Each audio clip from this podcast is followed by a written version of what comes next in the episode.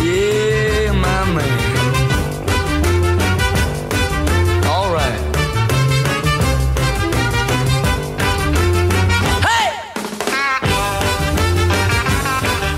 Estamos começando mais um podcast Catching Up. Eu sou o Mário E eu sou o Davi.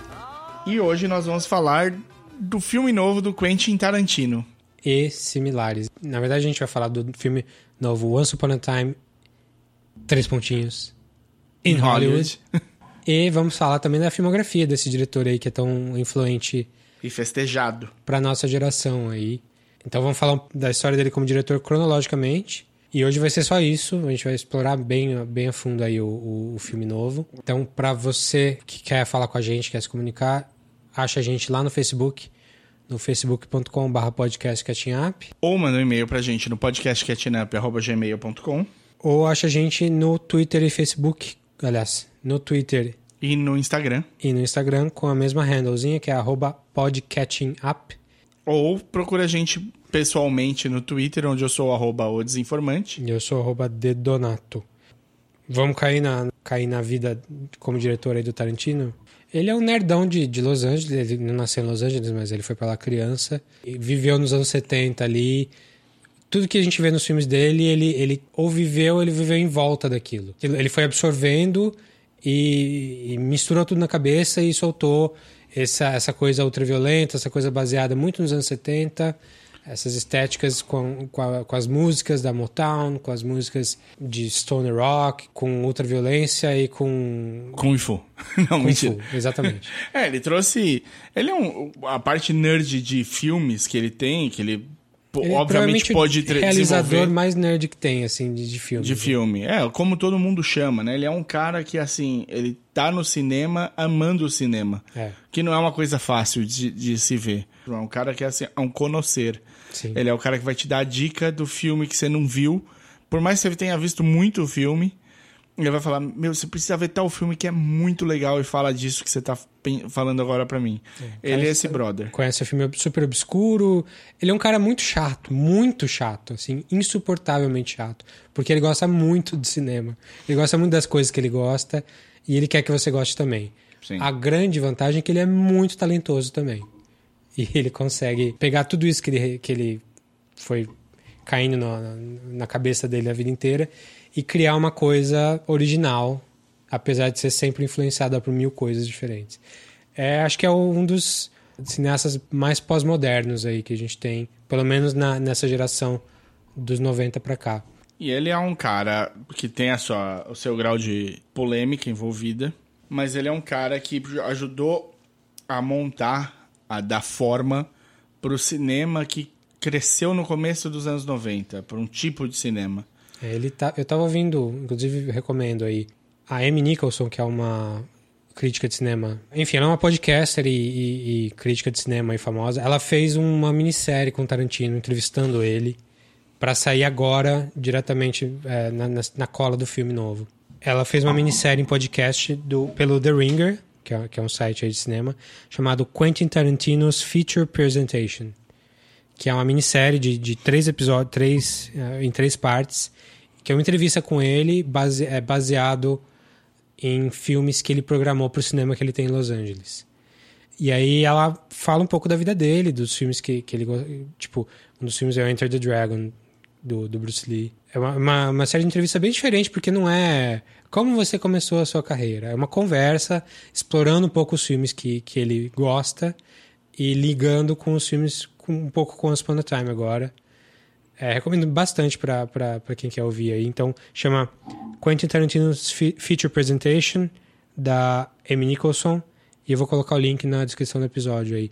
para você ouvir e, e ter um pouco da opinião dele sobre outros filmes. Como é, como é que funciona a cabeça dele fora dos filmes que ele faz. E ali ele fala, nesse, né, nesse podcast, ele fala como que o cinema independente americano dos anos 90 foi, naquela época, o cinema mais interessante do mundo naquela, naquele período. E foi, foi. Eu acho que Como a novela vague francesa foi nos anos 60. E por acaso, aquele momento foi nos Estados Unidos, o cinema independente. Que foi quando o Sundance estourou. Que teve, teve Pulp Fiction, teve Clerks, teve... Enfim. E é, eu ia entrar justamente para esse lado. junto com eles nascia ali, vinha pelo menos, ganhava força, uma produtora que, para nossa infelicidade, era dos irmãos Weinstein, É, Miramax. a Miramax, que hoje é da Disney, mas que buscava esse cinema avant-garde mesmo, essa coisa que trazia uma estética diferente, histórias reais, rua, chão. Me mostra o, o- o que acontece. Experimentalismo, né? É, experimentalismo forte. E ele trouxe dois caras numa esteira aí que você citou, inclusive, por acaso, não tanto por acaso, que é o balconista do Kevin Smith e o Pulp Fiction do, do Tarantino. O Tarantino fez o Cães de Aluguel, mas o filme que faz ele estourar, o filme que faz ele ficar conhecido é o Pulp Fiction. No geral, é muito raro quem assistiu Cães de Aluguel e Pulp Fiction. Pelo menos aqui no Brasil. Na, no- na nossa geração também. Se a gente É. fosse um pouco mais velho, mais ligado Talvez. em cinema no começo dos anos 90, talvez a gente tivesse visto Cães de Aluguel antes. Mas eu, de 82, você de 81, a gente Tinha era muito novo pra ver Cães de Aluguel. no 11 cinema. anos quando o Cães de Aluguel saiu, se eu não me engano. É isso, né? É. 9-2. E não era só o Kevin Smith e, o Ah, não, tinha muita gente O fervescendo. Richard Linklater, tudo gente fazendo filme quase estudante, em que foi lançado no cinema, grande e cinema. deu certo, porque Sundance impulsionou e porque distribuidores como a Miramax apostaram. Então foi realmente um período muito legal. De... E eu acho que é o chão para os grandes cineastas do fim dessa década. Com certeza. O Dave Fincher, Paul Thomas Anderson, Spike Jonze, Nolan. Nolan, são todos caras que vieram nessa esteira. Foram caras que aproveitaram esse chão pavimentado por esses caras do começo da década. E aí é interessante. O trabalho que ele faz é um trabalho muito diferente do que era no cinema naquela época. Ele foi tão influente, mas tão influente que ele chega a ser um dos ícones do toxic fandom de hoje em dia. Oh, yeah. É muito. é, acho que não dá pra falar do Tarantino sem falar disso antes, assim, a, a, pra gente partir do pressuposto que a gente sabe que fã do Tarantino, quando o cara é só fã do Tarantino, é insuportável. É, geralmente é arrogante. E a gente tá falando isso como fãs do Tarantino. Então, que fique claro que a gente não tá só criticando, mas a gente tem que entender que hoje em dia esse componente pega muito, assim. No, no Twitter eles são conhecidos como film bros. É o cara que o filme preferido da vida é o Pulp Fiction e o cara adora Clube da Luta e Breaking Bad e ele não entendeu nenhuma nenhuma Nenhum dos coisas. três É. filmes. Nenhuma das três coisas. É, ele acha que tem que bater em todo mundo, ele acha- ou, ou ele é super arrogante e acha que só o pós-modernismo dele ali, o, o pastiche que ele consome é o que é importante e todo o resto é lixo. É o cara que se acha intelectual sem ter realmente mergulhado em coisas diferentes. Ele, ele é um inte- intelectual mainstream. Sim. O Tarantino é muito. Ele, ele aflora muito isso nas pessoas. Então, tudo que a gente vai falar aqui, a gente vai falar muito bem do Tarantino, acho que quase todas as vezes, assim, com algumas ex- exceções.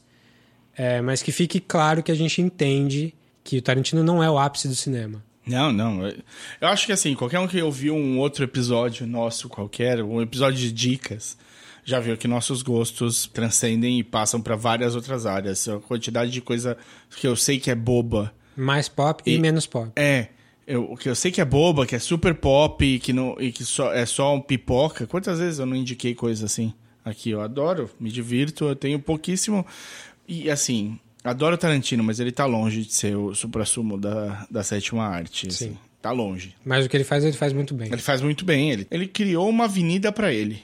Ele foi lá e pavimentou um caminho que ia- qualquer outro agora vem beber dessa fonte quando vai fazer o mesmo tipo de trabalho. E, e- assim, apoiado na costa, de- nos ombros de gigantes. Ele sabe que ele tá construindo a partir de tudo que ele aprendeu de todos os outros lugares e todas as outras fontes que ele bebeu. Sim.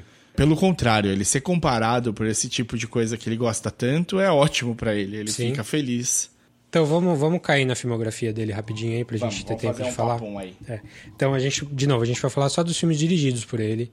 Então não vamos entrar em True Romance, não vamos entrar em Drink no Inferno, Uh, Assassinos por Natureza. nem o Natural Born Killers. E também não vamos falar das participações, tipo o Grande Hotel, que ele fez uma cena, nem no Não vamos falar da. Sin City, que ele fez uma cena. Não vamos falar do Quentin Tarantino ator. Muito menos, porque ele é péssimo, ele é um péssimo ator. E ele sabe que ele é ruim. Então Não, é tá muito bom. engraçado, cara. Eu tava revendo Death Proof Deus do céu. Ele é. Mas no Pulp Fiction ele é pior. Mas ele é engraçado no Pulp Fiction, ele é um ruim engraçado. No Death Proof ele não tem coragem de olhar pra câmera, cara. A gente chega lá. Então vamos falar direto do primeiro filme que ele escreveu e dirigiu, que é o Reservoir Dogs, de 92. Cringe aluguel. De Aluguel em português. Que é uma peça de teatro, basicamente. É um filme que ele fez super barato, um filme que estourou muito no circuito independente. Tônica da época, né? É- é- Esse, esse começo do indie americano é isso. É Sim. filme barato com que você pode usar. Ele conseguiu o Harvey Keitel pra atuar porque ele tinha vendido True Romance, que não, tava, não tinha sido filmado ainda, mas o, o buzz já tava rolando, que o, que o roteiro era bom. Então ele conseguiu emplacar o Harvey Keitel ali e aí colocou todo mundo junto. Então o Steve Buscemi, que nunca tinha feito nada, assim, nada importante. Ah, o Tim Roth também nunca tinha trabalhado, não, sabia quem era o cara. Dois maravilhosos, né? ali. Ele fez. chamou pra, pra fazer uma leitura um cara chamado Samuel. Jackson, que tava também numa carreira média, ainda E não era uma estrela. É. E ele acabou não entrando no filme, mas foi ali que eles se conheceram. Mas ele fez um filme que era passado quase todo num galpão e era um filme super violento dos gangsters ali, do- do- dos caras saindo de um, de um assalto que deu errado. E tem os flashbacks ali da, da- de um pouco da vida desses, desses gangsters. Então, o Reservoir Dogs é um filme muito diferente do que você espera de um filme de crime, assim, porque esse componente do teatro, e as pessoas falando muito, as pessoas são muito verborrágicas. Ele começa com aquela cena no diner, com a câmera girando em volta de todos os caras, e os caras falando do que quer dizer a letra do Like a Virgin da Madonna, numa interpretação super suja e bizarra. Ele, ele impacta logo ali. E o filme vai daí. Ele, Ele tinha algo pra dizer, né? É. Ele tava, ele tava fazendo um ponto dele ali. Ele, Ele quer... tem muito pra dizer. O Tarantino sempre tem muito pra dizer. E ali ele constrói alguns personagens que são interessantes e trágicos, assim. Acho que é, o Coisa Guerra é uma tragédia. Sim, sim. Ele é um muito bom diretor da, daquilo que ele escreveu, eu acho. O texto dele ele não é rebuscado, mas ele é verborrágico. E isso permeia a carreira inteira dele. O forte dele, pra mim, eu acho que o texto dele não é o forte dele. Apesar de ser super característico e icônico, eu acho que a direção dele é mais forte do que o texto. Ah, é, a mão, a mão é mais, é Sem mais a mão marcante. dele pra guiar ali o que ele quer dizer, Você já viu o material dele sendo usado por outras pessoas e não, chegou é tão no bom, é. não chegou no que ele precisava. Mas você gosta do, do, do, do Reservoir Eu Dogs? gosto bastante do Reservoir Dogs. Tem até um toquezinho pro The Usual Suspects depois, porque de certa maneira tem um, um twist Tem parecido. twist. É, tem twist, sim. E- Sem spoilers, mas tem twist no filme. Mas é um filme que vale muito a pena, mesmo hoje, assim, não- você não vai sair chateado, mesmo com a câmera tá super granulada, é, dá pra ver que faltou, no, no- no- o orçamento não era grande. É, a estética era aquela. Mas eu acho assim, é, é, a estética cruona, cruona, mas eu acho que tá muito bem o Harvey Keitel, eu acho que tá muito bem o, o, os- o o o, Tim o, Ross tá ótimo. O Michael Madison faz um maníaco. O Michael Madsen é, é o cara do Tarantino. O Madsen é o, o onde mais? É, não, eu só conheço ele dos filmes do Tarantino mesmo. É, então, ele, ele tem um acordo com o Tarantino, ele sai da hibernação, atua e depois ele volta a hibernar. Sei lá como é que funciona, mas é muito legal. As cenas super icônicas do filme. ah, Ah, stand, o standout, o Mexican standout lá. Então é um cara que. é, Aí ele trouxe essa, essa coisa bem bem pesada, bem. Tem, tem gore no filme, mas é um gore mais implícito do que explícito. Junto disso, ele coloca uma trilha sonora que você não espera. assim. É, ele tá, ele tá sempre um passo do gore real. É. Não, tem, tem vezes que ele tá no não, gore ele tá, ele passou, é, eu lembrei de uma cena aqui, realmente, mas não nesse filme. Não, não. É, nesse tem, tem um pouco, mas. Tem bastante sangue, mas não, não tem o gore de verdade. Tem bastante sangue. E já é um.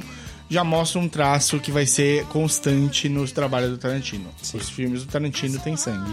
É, porque eles são baseados num, num- num nas ideias dos, dos filmes e séries de TV de policial dos anos 70. E é isso no, ligado no 11, assim. E aí? É, eu tava falando da trilha sonora porque eu adoro essa trilha sonora do começo ao fim. E, e acho que é, isso é uma constante nos filmes dele. É, uma das melhores coisas do Tarantino de tudo é o que ele fez com as, as trilhas.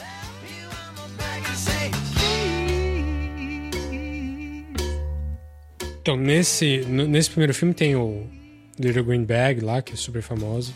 E, ele, ele coloca na trilha sonora a partes do rádio, do cara falando no rádio, como tá no filme mesmo. O, o produto trilha sonora é tratado diferente. Não é só as músicas que tocaram no filme.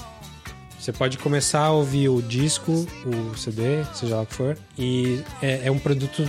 Parece que é um produto separado, assim. É, inclusive, no próximo filme dele, isso vai ficar muito aparente. Sim. Então é isso. A gente, eu gosto muito do, do Cães do. Eu acho que ele tem um problema um pouco de ser melodramático demais em alguns momentos, mas acho que a ideia é essa. Como é uma tragédia, tudo bem. Não quer dizer que seja o meu preferido dele. Não é o meu preferido dele. Você gosta mais do que eu, eu acho. De Aluguel eu gosto mais do que você, eu, eu imagino. Tá mais bem colocado no meu post, no- nos tópicos aí. No, no meu top 10, vai? Do Tarantino. Não Top tem nove. 10, tem 9. 10 se você contar o Kill Bill 1 e 2. Mas É, separado. Ele tinha uma frase, né? Que um, um- um diretor tem o que falar, e tem. Um diretor só vai ter material de verdade dele por oito ou nove filmes, não era? Ele tinha um negócio eu assim. não sei, não sei. É, eu, Ele fala que ele vai parar em 10. Ele tinha falado. Então, eu acho que ele tinha falado que ele ia parar em oito. E aí, esse era o primeiro depois, assim. Acho que era isso que era o, o negócio. É. Enquanto ele quiser, ele continua. Não tem. Sim. Não acho, eu não acho que tem que planejar isso, não. O próximo dele é Star Trek. Você acha? Eu, Sinceramente, eu espero que não. É, é, Eu acho que não vai sair nunca, mas é, é- é- eu acho que é o rumor mais engraçado que tem. De que vai sair um filme de Star Trek dele. Ele falou, ele mesmo falou algumas vezes. Sim. Bom, vamos pro próximo então? Vamos, o próximo filme dele foi só Pulp Fiction.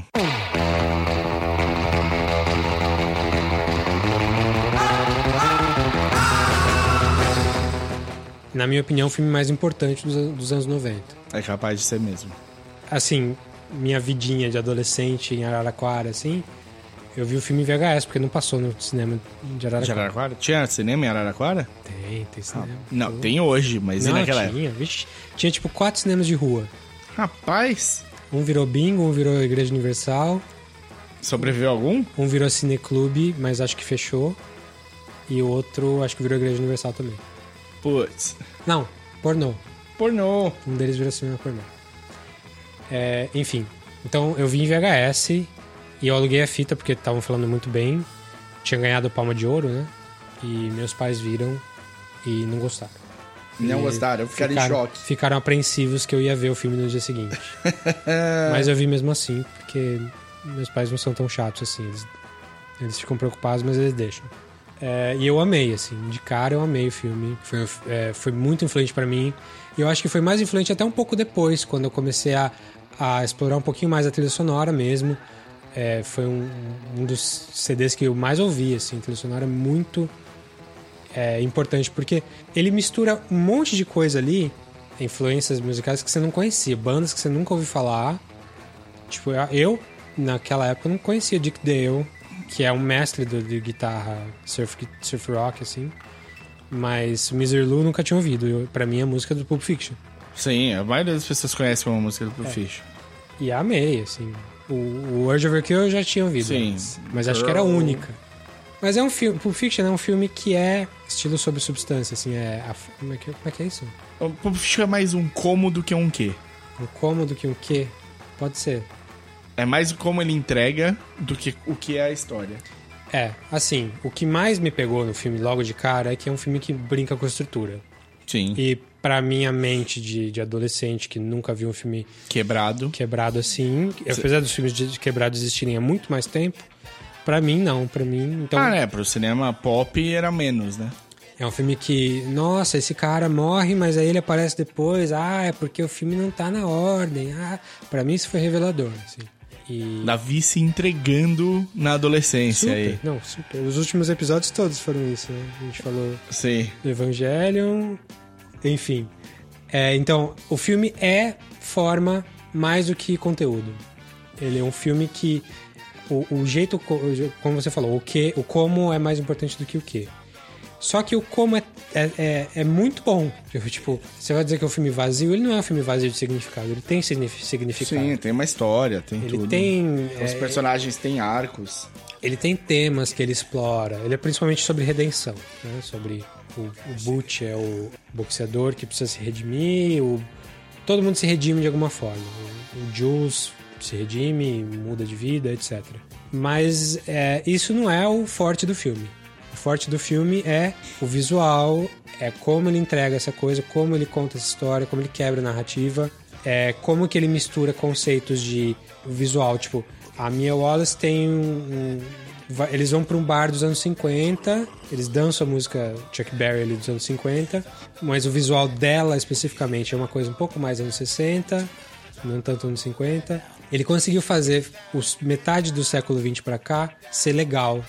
Ele trouxe o cool pra hoje em dia, assim. Então, os anos 50 virou cool por causa, de, por causa dele. O- os anos 60, com o corte de cabelo, com, com a surf music, ficou cool. Os anos 70, que é o mundo dele, com as músicas da Motown, estavam em baixa nos anos 90. Eu acho que elas, tavam, elas começaram a crescer depois do Pulp Fiction, que veio Lauryn Hill trazendo músicas da Motown. Tudo isso depois de 94. No- 92, 93 não tinha ninguém falando de Motown. Ele traz esse, esse universo do, do- de TV e de cinema e de violência dos anos 70, tudo como se tudo fosse muito legal, muito desejável. Acho que essa é a palavra. É, ele, ele pega o que tem de bom, repagina. O que tem de. é, o filme é Pulp Fiction, né? Ele é, ele é baseado. No, o título dele é o, As Obras de Detetive, de Policial do- dos anos 30, 40. Baratinha. Baratinha, que é, é- que é vendido, assim, escrito por qualquer um. E que é só, é, só pra vender, só pra ser comercial mesmo. Então vamos fazer, vamos fazer um pai bola aqui. Vai. O que, que é o Pulp Fiction? Qual é a história? Vixe. A história de uns gangsters em Los Angeles e o dia a dia deles em volta do Marcellus Wallace, que é o kingpin deles ali. São episódios da vida dos caras em que acontecem coisas bizarras. Então tem overdose, tem um boxeador que não que, que quer fugir, que, que, não, não quer mais vender a luta. que não, não entrega, né? Que não faz o combinado. Ele reabilita a carreira do João Travolta. Totalmente. Tava em, em baixíssima. Não, nem, ninguém lembrava do trabalho. Os dois principais ali que chamam mais atenção, então, John Travolta e o Samuel Jackson. Mas aí tem o, toda a parte da Mia Wallace, que é a Uma Thurman, que tá no, no, no pôster. E ela encontra com o Travolta. Encontra com o mas não Travolta. encontra com o, o- o Samuel Jackson. Não, em nenhum momento. Aí você tem o, Bru- o Bruce Willis. Bruce Willis. Você tem um, o Tim Roth. O Tim Roth, que abre o filme e, e fecha o filme também. No, que é o, o assaltante do, do diner. Com a Honey Bunny. Honey Bunny. Christopher Walken, que faz aquela participação especial de, de Major lá, que explicando do relógio. Harvey Keitel. Vai Keitel Mr. Wolf. Todos os personagens muito legais. Todos super marcantes. E você tem o, o, o Marcelos. Marcellus Wallace, que é o Kingpin que, Que é o- filme gira em torno dele. E tem o, o que acontece com ele com o Bruce Willis, com o Gimp Sim. e aqueles dois caras lá, o policial. Então, assim, só de nome você já vê que é um, um elenco estreladíssimo. Qual que é o ponto principal disso? Não era o auge do John Travolta. Sim. Não era o auge do Samuel Jackson. Eles não eram quem eles são hoje. Eles foram reabilitados. O John Travolta foi reabilitado nesse filme para uma grande estrela. E o, o Samuel Jackson começa a subir exponencialmente desde então. É. O Bruce Willis já tinha passado do, do ponto alto. O Bruce Willis estava tentando coisas novas. Sim. Então foi- acho que foi o primeiro papel, Fora da. o primeiro papel em que ele é mais quietão, assim. Sim. E aí ele faz alguns, assim, Dois Macacos, ele começa a explorar um pouco mais isso. Então ele pega o momento certo para vários desses atores. Ele dá um pouco de sorte. Sim. Uma turma, Não existia antes, praticamente. ela vira a musa maior do. É, e aí, revendo o filme agora, ela é super legal visualmente e tal, mas ela não tem muita, muita substância ali. É, ela é mais um motivo pra trama do que outra coisa.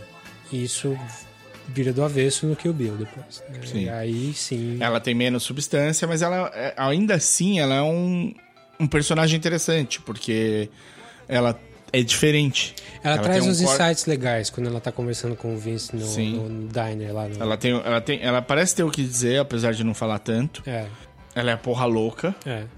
Ela tem um corte de cabelo todo diferente, ela se veste um pouco diferente. E então ela traz uma. Ela faz, tipo. Ela faz algumas coisas que não eram cool para serem mais cool. Do que, sim. Ela, ela ajuda a dar esse ar de descolado para as coisas. E ela traz isso daí um pouco. Ela, é, o, ela pode não ter a essência, tal, ela não tem uma, um arco de personagem muito interessante e tal, apesar do que, acontecer, do que acontece com ela, Ela aparece em mais, du mais duas cenas depois do, da Diner. dessa sessão aí do Overdose. Sim. Então, por que assistir? O que, que o Pulp Fiction. Por que, que ele merece ser assistido? Porque é o filme mais importante dos anos 90, basicamente. A, a Mas, forma dele, o jeito que ele entrega é diferente. É, ele vai te dar é, to- toda essa mistura de Estados Unidos do- dos anos 50 pra cá, no liquidificador, nos anos 90. É um filme que você vê hoje, esse não tá datado. É um filme que não é datado nunca. Não, não é. Porque ele não é de época nenhuma. E Ele- ele, mudou o panorama dos anos 90, visualmente, assim, de, de cinema. Ele é muito citável? É, en- então, ele tem umas. Assim, o que ele tem de substância, ele dá muitas ideiazinhas, assim, de, de conversa, coisa que o Tarantino faz muito bem. Tipo, o 5 dollar shake. Ela toma um milkshake de 5 dólares e o cara fala: Nossa, eu sempre quis experimentar, como é que pode existir um negócio desse? Yummy. You think I can have a sip of that? Be my guest. I gotta know what a five dollar shake tastes like. You can use my straw. I don't have cooties. Yeah, but maybe I do. Cooties I can handle. All right.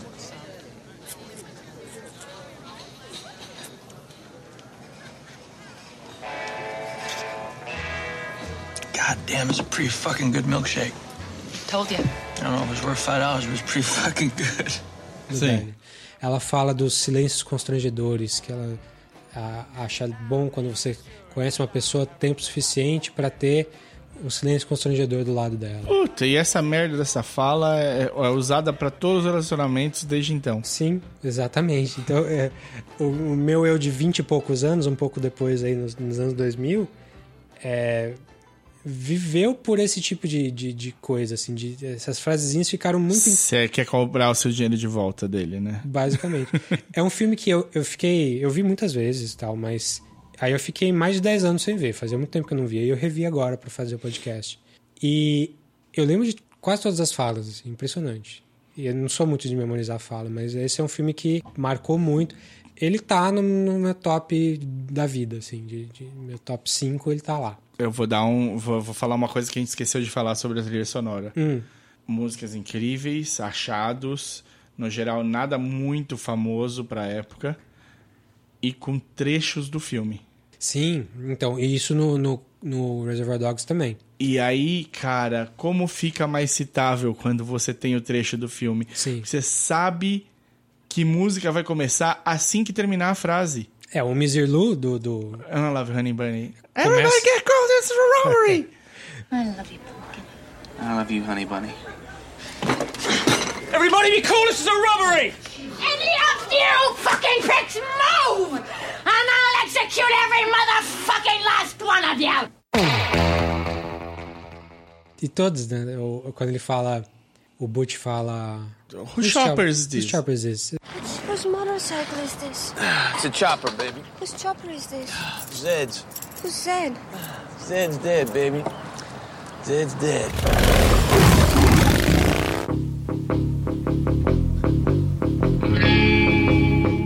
É super marcante, super importante. Tá. Então a gente já sabe quem tá, o que é, por que assistir. Tá O- bom, né? Acho que, acho que fechamos bem esse Pulp Fiction aí.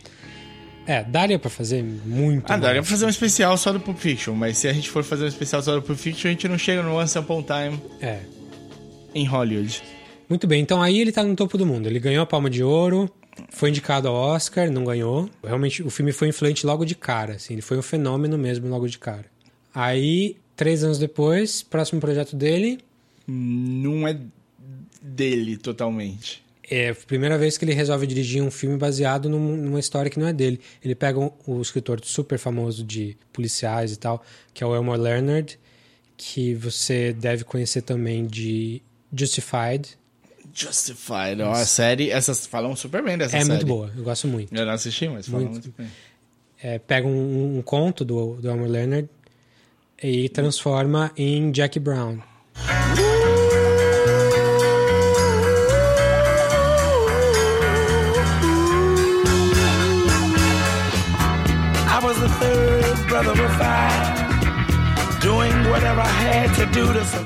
é, o screenplay é dele, né? O screenplay é do Tarantino. Então, Então tem os diálogos são dele, mas não todos, não 100%. é enfim. ruim, o, é ruim que o Jack Brown foi feito nos anos 90, mas na verdade ele é dos anos 70. É, então, ele pegou um ícone dos anos 70, que ele já falava no- desde do, do, do, do Cães de Aluguel, que é a Pam Grier, e coloca ela como protagonista. Ela já tava velha e coloca ela como protagonista no filme. Assim, uma mulher negra mais velha. Tudo bem que ela é linda, sempre foi. E continuava linda nessa altura. Mas ela mesma fala que ela imagina que alguém ia Vai fazer um me- filme, um filme pra mim nessa época. Não, e ela tá arrasando ainda lá. E ele faz um filme muito mais quieto, muito mais calmo. Ele não, não, não continua o Pulp Fiction. Ele faz quase o oposto do Pulp Fiction. Apesar de ser um filme que ainda envolve crime, violência e tal, é outra pegada. É, ele tem a pior barbicha de todos os tempos nesse filme. O Samuel Jackson, Nossa. Barbicha e um... Um- ele tá de cabelo comprido, num, num- num rabo de cavalo, e uma barbichinha soul pet que vai. Sou, sou pet de trança. Trança, de soul Trança. pet. Socorro. Ah, É. Mas você gosta? eu, eu gosto. É- Ele é mais lento, né? É um filme mais lento, mas a história é boa. Eu acho que é o A filme... Jack é interessante. Super. Eu acho o personagem dela e o personagem do Max. Robert, Forster, o Max, o, o cara que faz o. Quem, se você faz sempre que você não vê, a Jack Brown é uma aeromoça que faz uns contrabandos de dinheiro do, México pros do Estados Unidos. México para os Estados Unidos do Samuel Jackson, que é o vilão. É, Quando você tá fazendo contrabando, não dá pra você chamar de vilão propriamente. Pois é. Você já tá do lado de lá, né? E o Robert Foster, é, que é um cara mais velho também, mais de 60 anos, ele tem um negócio de bail bonds que a gente não tem aqui. Ele negocia a fiança das pessoas. Ele, ele é um fiduciário da fiança da pessoa. Então ele coloca o nome dele ali pra garantir que a pessoa não vai fazer merda quando sair. E ele é um cara que tá cansado. Ele é um cara muito bom no que ele faz, mas tá cansado da vida, vida quieta dele. Um cara. É um personagem do Elmo Leonard, assim, quase prototípico. É um cara muito fodão, muito quieto, mas que ele tem um coração por trás. E eles acabam. Não vamos contar a história do filme porque spoilers. Mas é um filme. Eu acho que é o filme que mais tem a ver com Once Upon a Time in Hollywood. Porque ele é um filme de personagem. É capaz, é capaz mesmo. Eu consigo ver o paralelo. Ele não é um filme em que coisas acontecem para os personagens. Ele é um filme em que os personagens fazem coisas. São os personagens é que guiam a trama. E eu acho a Jack Brown e o Max Cherry, que são os protagonistas aí do, do Jack Brown, eu me afeiçoo muito mais a eles do que eu me afeiçoo a maioria dos personagens do Tarantino. Por mais que eu goste da- do, do papo Dos dele, filmes dos e das outros. coisas, tudo. Se eles morrerem, faz parte. É. Mas a Jack filme, Brown e o Max. Não quero que eles morram. Sim. É, é, eu acho que isso é um pouco pelo roteiro não ser dele, aliás, pela história original não ser dele, é, e um pouco por- pela maturidade, assim. Eu acho que ele, ele quis fazer uma coisa mais madura e eu acho que ele conseguiu. Por outro lado, o filme fez. Ele não foi um fracasso, mas ele. Ele não foi, não foi o que se esperava do cara que fez o Pulp Fiction. É. E aí isso rapida, rapidamente saiu ali. Então quem assistiu rapidamente falou e, e todo o resto já. A, a presença no cinema foi menor. Sim. Não foi diferente, por exemplo, do que aconteceu com o Sexto Sentido e o Unbreakable. É, Você achou diferente? Eu acho que foi parecido. Eu achei que foi diferente, porque eu, eu lembro que assim. o- no Unbreakable, eu- o feeling da plateia foi bem parecido. O feeling da plateia foi, mas a, o- a presença no cinema ainda foi grande no Unbreakable. É, bom, é eu não lembro exatamente como é que foi o, o Jack Brown em bilheteria no Brasil, assim. É, não, o Jack Brown, eu, Eu lembro eu, passou, eu mas- assisti em, em, em Eu vi VHS. DVD, cara, eu vi depois. É, não, eu assisti em VHS e eu vi DVD.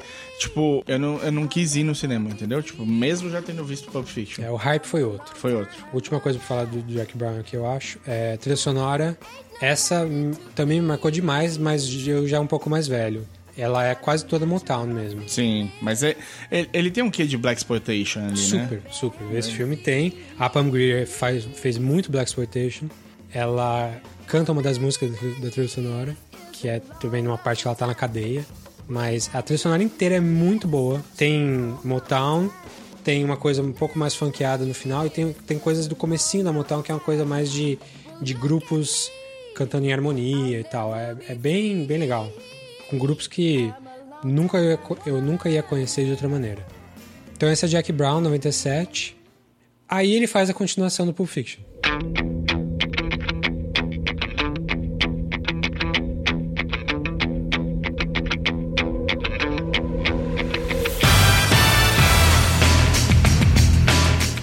Ele ouviu a voz do povo, né? Aí ele faz o filme mais Tarantino de todos os filmes de Tarantino. É mais que Pulp Fiction, mais que Cães de Aluguel. Ele faz o projeto Kill Bill aí de... É um filmão, um filme, aliás, é um filme de quase quatro horas em que a Miramax mandou ele cortar em dois e soltar com seis meses de é, diferença. saiu um num ano, outro no ano seguinte. É, isso que eu lembro, só não lembro quanto, Saiu- quanto tempo foi. No Brasil foi, é, lembro que saiu no começo de 2004 e o outro saiu tipo no fim de 2004.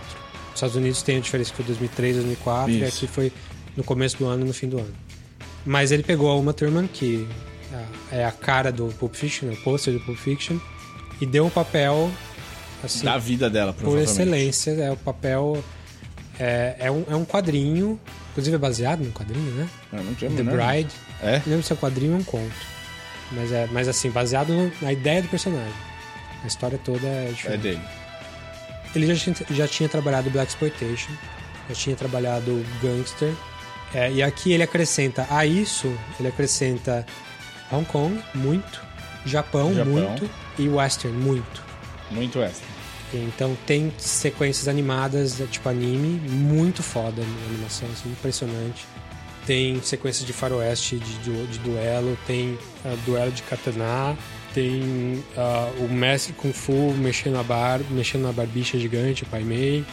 Treinamento, treinamento de Kung Fu, de todo tipo de treinamento, todo tipo de morte, todo tipo de gore. Ultra violência, ah, Um vilão carismático, vilão super carismático que não aparece na primeira parte do filme, só aparece na segunda. história de vingança. Vingança 100%. É, é exatamente. é, a ideia do filme é ser um filme de De vingança.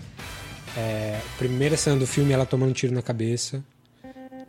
Tem coisas que chocam com o, o que ela passou no hospital. Tu, twists, coisas pesadas, Is- muito imagético. Estética, estética. Esté- O primeiro que o Bill, a parte 1 do que o Bill é só estética Sim. inteiro. Eles. hum, Sangue na neve, por exemplo. É. Esse nível de estética, assim. Todo o uniforme am- amarelo que tá na capa do. Estética. Que é o uniforme do- do Bruce Lee. É, é assim, é- vou juntar tudo que eu peguei de, de inspiração de todos os outros lugares que eu vi. É, o- os 30 mil horas de Bang de Bang, Bang Italiana, é, as 60 mil horas de Kung Fu. Tudo que eu quis juntar na, num filme, vou fazer esse filme aqui, ele vai funcionar e vai ser bom. E vou juntar meus atores favoritos, né? É, basicamente, assim. Ele já tava no auge do poder. Bem, O Jack Brown foi uma, uma quedinha assim, Sim, mas, mas ele ainda, o que, ele falasse... Sim. E ele coloca. Você falou do Spaghetti Western, Ennio Morricone na trilha sonora inteira.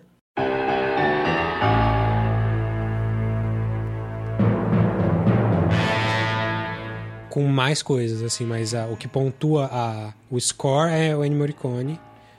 Com coisas que marcaram os anos 2000 demais, tipo o assoviozinho lá falando, a, a flau, flau, É, a sirene.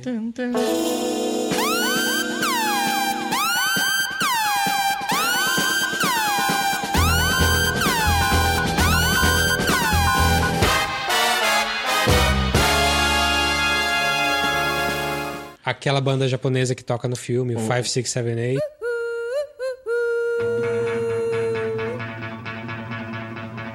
Enfim, super divertido, super gore.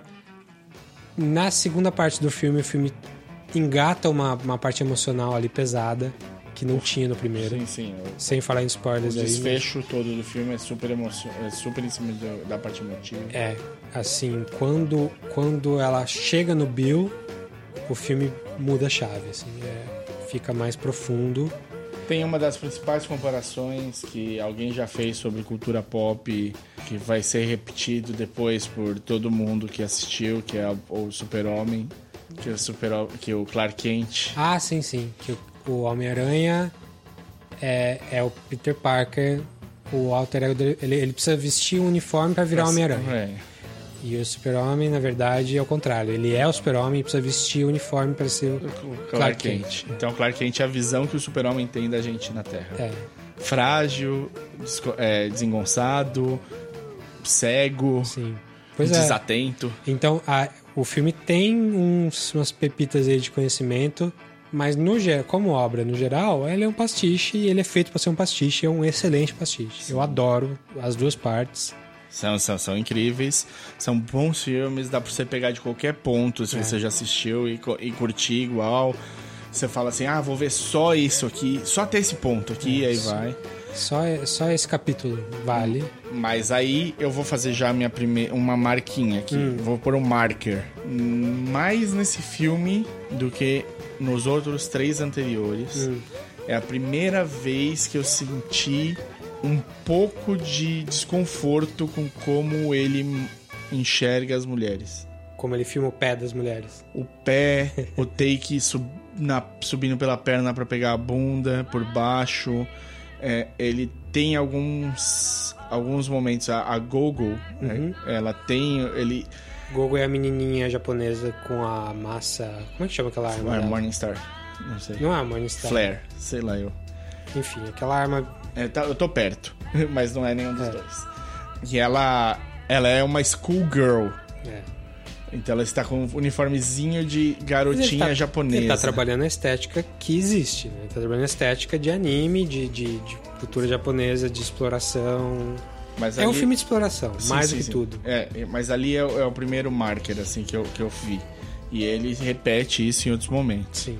Inclusive, neste filme, teve uma, discu uma, um- uma discussão recente, dois, três anos atrás, sobre como ele lidou com uma turma durante o filme. Se ele É, mas levou foi, ela em foi excesso. pontual, né? É, foi numa cena de direção em que ela tava cansada E que ela se e sentiu... teve um, um quase acidente que ele queria que ela dirigisse e ela não queria dirigir. Até é o excesso, o excesso dele ali. É. Mas assim, ele tava trabalhando com ela há anos já. Sim, não, sim. era, não era uma mulher que ele tava abusando. Sem dúvida. Eu Era adorei uma- os filmes que ela fez com ele depois. Nenhum. Exato. Então, talvez pode, possa ter sido mais do que isso só. Não sei. Eu não tenho como saber. Sim. Mas é, é, teve esse, esse, esse remarque da, da, da Uma Turma, saiu, não foi uma coisa que, tipo, alguém pensou que ela tinha. Ela, teve, ela se posicionou sobre o assunto. Sim. Mas ela também não condenou ele. Ela só É, ela fez citou uma insatisfação Sim, ali. sim. Não, é- foi lembro do chato. contexto. Foi chato. É. Só ficou, uma, ficou um climão. Sim. E beleza, mas esse, esse é um marcozinho porque depois apareceu em outras vezes. Que eu achei. é, não, o, o, o, o, marco, o, o jeito que ele Hum. faz com algumas atrizes e momentos e tal. Então. Deu Kill Bill? Acho que deu, a gente não. Ficou faltando realmente falar do mexa seu dedão, mas tudo é, bem. é bom. É, só queria saber quem que fazia a unha dela enquanto ela tava em coma. é verdade, ela não tinha É um, umas garras. é um né? pé muito bonito, cara. Ela tem um pé bonito, mas assim, é um pé muito bem cuidado ali naquela hora. Mas é, é, é a exploração. É um filme, é um filme de vingança e exploração. Old Boy. Isso, no estilo Old Boy. Old Boy pra um lado completamente diferente desse. É, é- é o mesmo tipo de filme que Old Boy, só que com referências diferentes. É, muito bem, então aí ele fez bastante sucesso também, mas aí eu acho que ele começou a cair num mainstream tão grande que talvez as pessoas começaram a, a cansar, talvez. Ele foi muito influente, as musiquinhas da trilha sonora ficaram em todo lugar, tipo, tinha programa de TV que botava musiquinha, o killzinho do Ennio Morricone pra, na programação. Ah, a musiquinha do 5, 6, 7, 8 eu dancei em balada. Então, então virou carne de vaca. Hum, Sim, Já, já era um pouco, ficou mais. sim, sim. Eu acho, eh, de verdade, eu acho que o Bill, o filme que tem essencial do Tarantino. Assim, nada mais Tarantino Do que o Kill Bill. do que o Kill Bill. Por bem e por mal.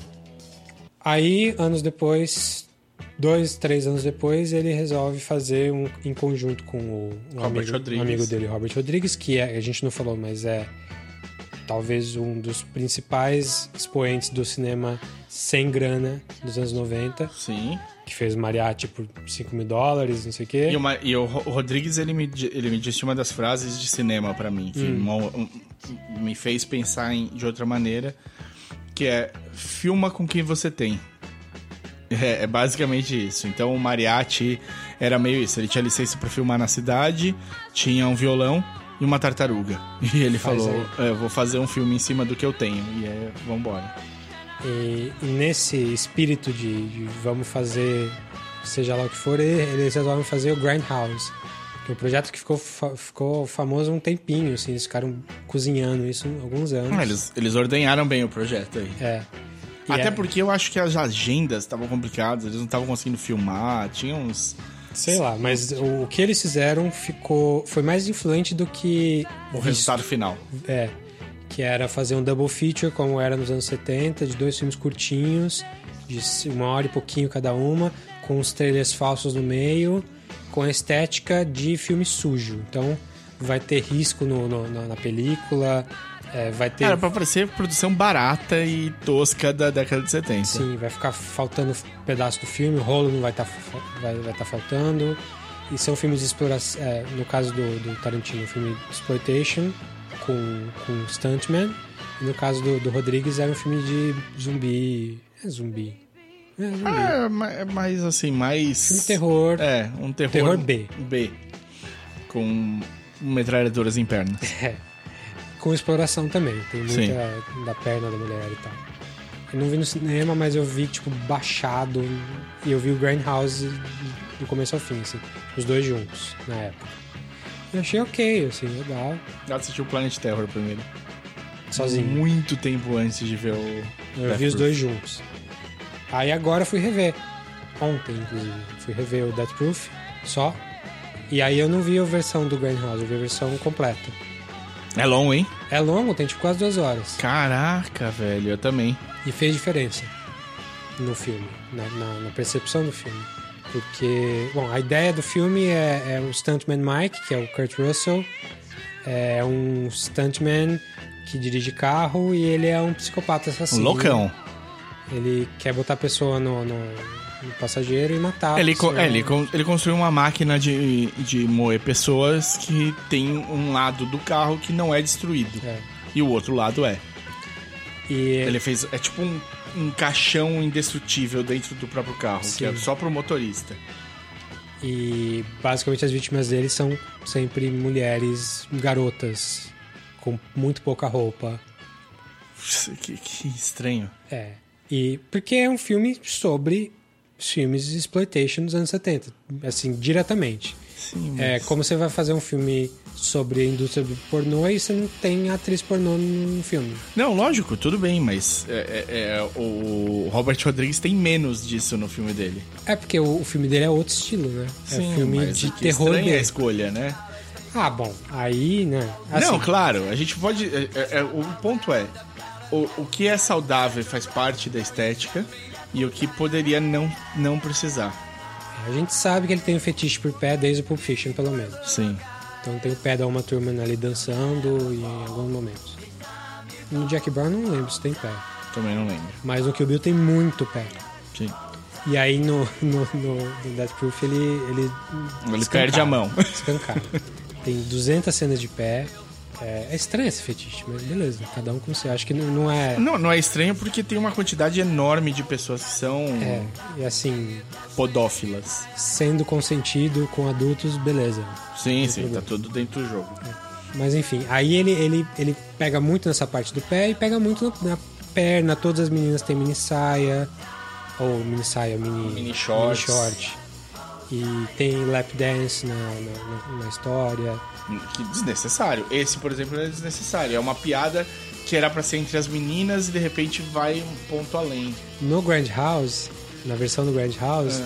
a hora que ela vai começar a lap dance, aparece Real Missing. Faltando esse rolo. Ah, E não boa. tem. Boa. E aí corta pra depois da lap dance. Que maravilha. Então tem um pouco mais de, de trabalhar a estrutura, a ideia da, Da- do- o formato. Sim, o formato. No- nessa versão longa, Tem o eu- lap dance total, tem, completo. tem, tem. O que eu notei bastante de, de diferença para um e para o outro é que aqui, no- na, versão completa, tem muito mais interação das meninas entre elas, tem muito mais quem elas são. Sim. Elas não são só um pedaço de carne para ser explorada, elas são exploradas muito. No- na versão curta é menos isso. Na é versão curta é exploração. mais exploração do que. Qualquer outra coisa. É, aqui não, tem personagens. Ah, não, tem a cheerleader, tem é uns, uns negócios assim, tipo. Beleza, eu entendo, tá, tá dentro do, do, do visual e tudo mais, mas ele podia ter feito outras opções, que talvez hoje em dia, se fosse pra ser escrito hoje em dia o, o Death Proof, talvez fosse diferente. É, Era uma assim, coisa que não era debatido na época. Em 2007 se disse. Não, então, porque é um, um, Mas um late awakening, né, pra isso. Mas é men- era menos debatido ainda nos anos 70. É Sim, não, é zero debatido. Ele é um filme dos anos 70. Não, ele é um filme de 2007. Eu sei, ela, ela usa celular. Eu sei que o filme se passa nos anos em 2007. Não, não, não. Ele foi feito em 2007. Ele tem a consciência do autor de 2007. Sim. Então, a consciência do autor de 2019 talvez não fosse permitir certas coisas que ele que, É. dos anos 70, por mais que ele seja. Eu tô defendendo uma coisa que eu nem sempre defendo. Inclusive, Sim, na sim. maioria das vezes eu não defendo. Eu sei. Eu acho que nesse caso cabe. Por mais que seja explora- exploração mesmo, mas é, primeiro, é consentido. É, é, acho que eles, elas entendem o que elas. A parte artística, ninguém reclamou, eu sei, eu tô, eu tô falando assim. Tem momentos que- Incomoda. Que, que, me incomoda e que não precisaria me incomodar. Aí que tá. Você acha que te incomodar foi intencional do Tarantino? Ele queria te incomodar? Acho não, que não. acho Você não. que ele só queria. Eu acho, eu acho que o, o ponto do filme não era esse. Ele traz muitos incômodos. Esse é um, esse é um filme, assim, no que o Bill tem, um, tem gore. Esse é um filme que tem muito gore. Sim, Tem coisas desse filme que são nojentas. sim. Tem uma- um acidente em câmera lenta ali. Opa, que é, maravilhoso o é. acidente, mas é gore. Isso é um incômodo que ele queria. Sim. Esse é o incômodo que ele queria. Tem incômodos que o Tarantino gosta bastante. O meu ponto com o Tarantino nisso é que ele faz essas escolhas sem perceber que elas podem incomodar. Eu, não sei, eu entendo o que você tá falando, mas eu não sei se concordo, não. Eu acho que o incômodo que ele quer trazer no gore, assim, ele quer que você se incomode, mas ele não tá criticando o gore. Não, não tá não tá. falando não devemos ter gore. Não, assim como ele não tá. E eu acho que nas cenas mais explorativas das, das meninas sexualmente, tá- eu acho que é a mesma coisa. Ele, não, eu acho Não. que é a mesma coisa. Eu acho que ele quer te incomodar, mas ele não quer criticar. Ele E eu tá acho que você tá esperando a crítica. Não, não, não tô. Eu tô, eu tô, eu tô esperando, na verdade. é sabe mais, mais ou menos assim? O, o- quando, como se fala assim, ah, tá politicamente correto, esse mundo tá muito chato, você não pode falar mais nada e tudo mais. Eu acho justamente o contrário. Tipo, você tem de falar bem falado agora. É só isso. Então, tipo, as piadas. Você tem que criticar, você tem que reconhecer. Não, não, não, As piadas, por exemplo, você pode fazer piada de humor negro. Eu adoro piada de humor negro. Faça uma piada de humor negro boa. Faça uma piada. é, ah, putz, eu quero falar sobre os campos de concentração numa piada. Legal. Me entrega uma piada boa. Eu não tenho problema se a pi- da piada ser disso. O ruim é quando o cara não sabe fazer, não faz uma piada decente e aí fica chateado achando que, tipo, ah, o mundo tá muito do politicamente correto. Não, você que é ruim. É, exato, você é ruim. E o problema é isso, entendeu? Tipo, as escolhas que eu vejo nesse caso, tanto do Death Proof, quanto na- em duas cenas que eu vou falar sobre uma, Era Uma Vez em Hollywood, quanto talvez ali com a Gogo no Kill Kill Bill. São questões que não foram bem feitas, bem executadas. E aí elas trazem, elas trazem nenhum ganho pro filme e elas podem prejudicar nesse sentido. E aí eu te digo, eu tenho 300% de certeza que em 2007 e em 2003, 2004, ele não estava preocupado com isso ainda. Não, eram, a gente realmente demorou para chegar nesse ponto. É, é uma discussão recente. É uma discussão recente. No mainstream é recente. É, não. Sim. Tudo bem. Eu, feminismo é um movimento muito anterior. Ah, não. O feminismo começou no Século século XIX. Ou antes até. Eu acho que as mulheres lutam pelos direitos dela desde o começo. Numa, a Mas sociedade. a discussão mainstream sim é recente. a discussão mainstream de como você pode fazer melhor é recente. Então, assim, eu acho Death Proof um filme bacana, até em vários pontos. Ele é, ele é um filme divertido, principalmente a versão Grindhouse. Eu acho que a versão longa me cansou até um pouco em alguns pedaços. Gosto do, da- de ter mais reveli... é, re- Tem mais desenvolvimento de personagem. de personagem, é, ter mais importância pra quem são as meninas e o que, que elas fazem e tudo mais. Até pelo que acontece com o primeiro grupo e depois, tipo, como acontece com o segundo. É mais, é mais interessante. Você se sente mais preocupado com o que tá acontecendo. Agora, eu acho que poderia ter um pouco menos da exploração da imagem. Um, É. um pouco menos. É, um pouco menos, claro. É, é- Bom tom. Eu, eu- eu só entendo porque que ele quis colocar esse tipo de exploração. Porque ele tava copiando uma estética que existia. Eram filmes que eram feitos só pra botar adolescente no cinema, no double feature. Sim, no meio da tarde, no fim da tarde. É. Mas enfim, ele podia ter, podia ter feito melhor, claro. Eu acho Grindhouse o filme dele que eu menos gosto. É? Não tem nenhum filme dele que eu não gosto, mas, Mas esse, esse é é o o filme menos. Que eu, que eu menos gosto. O Django tá logo na sequência mesmo. É, então. Vamos lá. Vamos continuar, porque assim, eu fiz a minha crítica. E veja, ele faz vários filmes depois do Grand House até o Once Upon Time. E isso não é uma questão né, nesses filmes. Sim. Apesar de ter fetiche de pé. Ah, sim, mas aí é outro. No próximo filme tem Fetiche de Pé. Muita gente acha o melhor filme dele, eu acho o segundo melhor filme dele, que é o Inglourious Bastards. Eu acho o terceiro.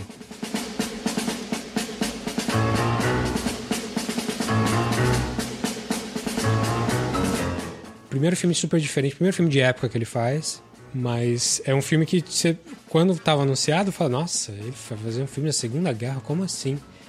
E aí você senta na cadeira do cinema e você tem 20 minutos, talvez, da melhor sequência do Tarantino, assim, de, de em termos de bem escrito e de tensão e de atuação, que é a abertura do Hans Landa falando com aquela família no casebre.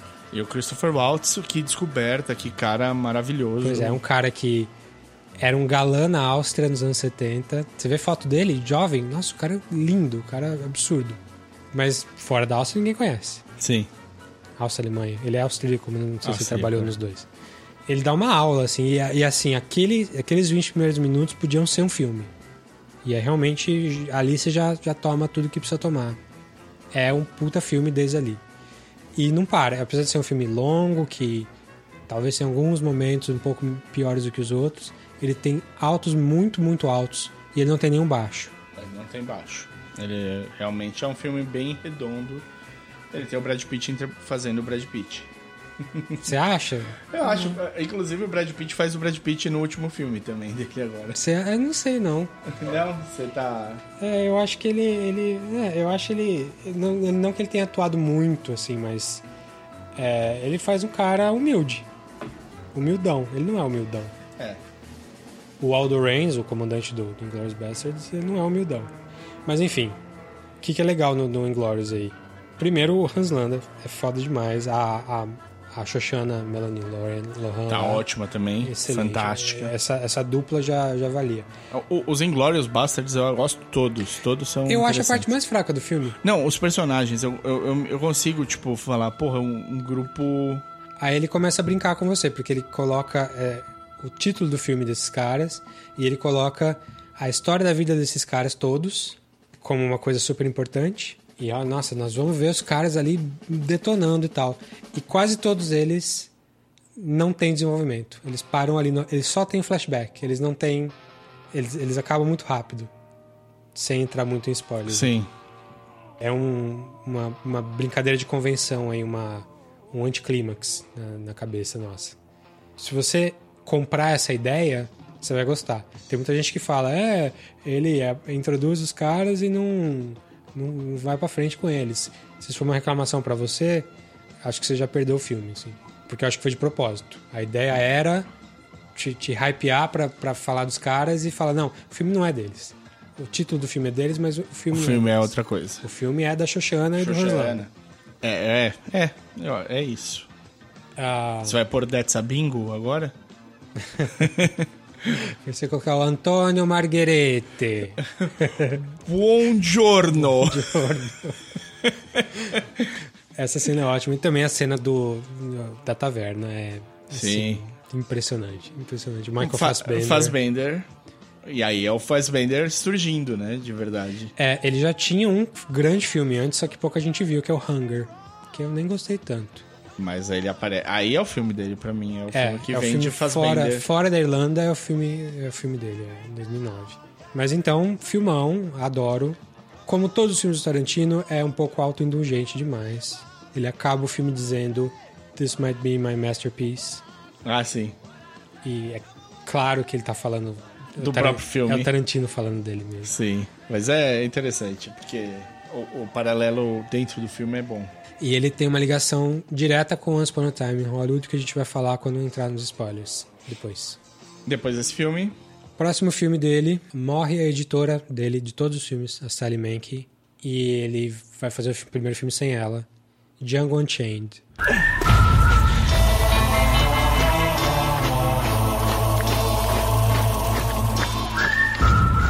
aí deu ruim. É, não é um filme ruim, mas é, o- é, é. Arrastado. Não é ruim, mas é ruim. É, É, é, Eu filme acho que ele tem altos muito altos, tem boas partes. mas ele tem uns baixos também. Esse é um filme que eu nunca tinha visto inteiro. Eu vi pra, pro, pro podcast e sofri. Eu não revi, agora eu vi no cinema e só. É, então, eu não, eu não tinha ido no cinema. Não, não, a hype não, o hype não me bateu. Ah, eu fui, eu queria. Eu gosto do. Eu sabia que era Tarantino, eu gosto do, do Fox. Eu não acho ele muito louco, mas eu gosto dele. Uhum. É, gosto dele desde o. Um domingo qualquer, assim. Uhum. Então, acompanhei o cara. Pra mim, pra mim, o melhor dele é Collateral. É muito bom, é muito bom o Collateral. E aí, tudo bem, eu acompanhei isso, mas não me pegou. Eu chamou, o Django não me chamou pro cinema. Ele não fez isso comigo. Eu achei o filme muito longo. Ele é longo, ele é arrastado. Eu acho que não é o mais longo dele, mas é o que mais parece longo. Exato, ele é arrastado, o desenvolvimento é lento. E aí a, o, o con- consenso não, mas uma ideia que voou, a ideia é que ela- ele, ele perdeu a editora dele, a montadora dele. Sim, E aí deu ruim. sim. Mas eu ainda acho que ele tem cenas muito boas, assim, pontualmente. E ele, de novo, é um filme de vingança. É um filme de vingança, é um filme de época, de novo, o segundo em sequência. É, é, ele traz o Waltz de novo, dessa vez do outro lado. É, como um bonzinho sidekick do, do Django. Interessante, é muito legal. Ele traz o Leonardo DiCaprio super num papel é, caricato. Sim, e bom, bem, eu gostei. Bem, eu tá achei super ele tá bem. muito bem ali. Faz o, o Samuel Jackson de novo. Samuel sempre uma presença constante no, pelo- no, no repertório dele. Mesmo quando, tipo, Samuel Jackson tá no Kill Bill. Tá, tá em 5 segundos, mas tá. Tá, exato, entendeu? Tipo, Ele tá em todos os filmes menos Death Proof, eu acho. Do, do, do Pulp Fiction diante. Sim. eu acho. Ele Em- tá no Inglourious ele faz uma narração. E onde ele tá no Once Upon a Time? Não tá. Então, é, concordamos que não é um bom, um grande filme dele. Não, é lento. Não Qual que é a história? A história é um escravo que, for, que, que se rebela. Você que reviu agora, você pode, pode dizer mais Não. certinho. Tô, tô- E ele vira um, um matador de, de aluguel ao contrário, né? Ele vai. Ele, ele- apesar dele ser pro lado do, do bem, ele é um mercenário. Ele tá ali pra ganhar o dele, não é isso? Sim. E ele acaba se envolvendo com uns, uns- uns fazendeiros de plantação. Ele tem a, tem a mina dele. Ah, ele vai buscar Bru- Brunhilda, né? É. Então tem toda uma questão operática por trás. né? Sim, sem dúvida. Então é um filme que não tem muita. Desde o Inglorious, né? A trilha sonora é diferente. Tem os kills do Ennio Morricone ali, mas não tem mais o pop, não tem mais o Motown. Não. É outra pegada. E aí ele é uma história de vou atrás da minha amada, que ainda é uma escrava e eu preciso recuperá-la. E, e todo o lance final é isso, né? Como vou recuperar a minha, essa minha amada e a vingança de uma época em que os negros eram. Tem, tem, tem umas sequências muito boas, tem tipo partes em que você consegue ver muito bem. O cara vai e mata todo mundo que é dono de três negros, a porta tá aberta e os negros não saem de dentro do. Tem, tem coisas de significado um pouco mais profundas em volta de uma, de uma coisa mais estética e vingança e exploração. Sim, sim, é como, tipo, ele põe alguma coisa assim. É claro, é muito difícil. Isso daí a gente, meu, a disputa do, do Tarantino com o Spike Lee, né? Dele usar The N-word nos filmes e o Spike Lee usar Kaique nos filmes. É, ele falar, quando você parar de usar palavrão pra xingar os judeus, eu paro de usar The N-word nos meus filmes. Então, o Tarantino sempre teve esse. esse Mas ele mudou. Do, do Hateful Eight, se tem é quem fala um vilão, e no Once Upon a Time acho que não tem. Aí ele faz um filme, depois desse, ele faz um filme muito bom também, de época também. Próximo filme do Django é o Hateful Eight, filme de 2015.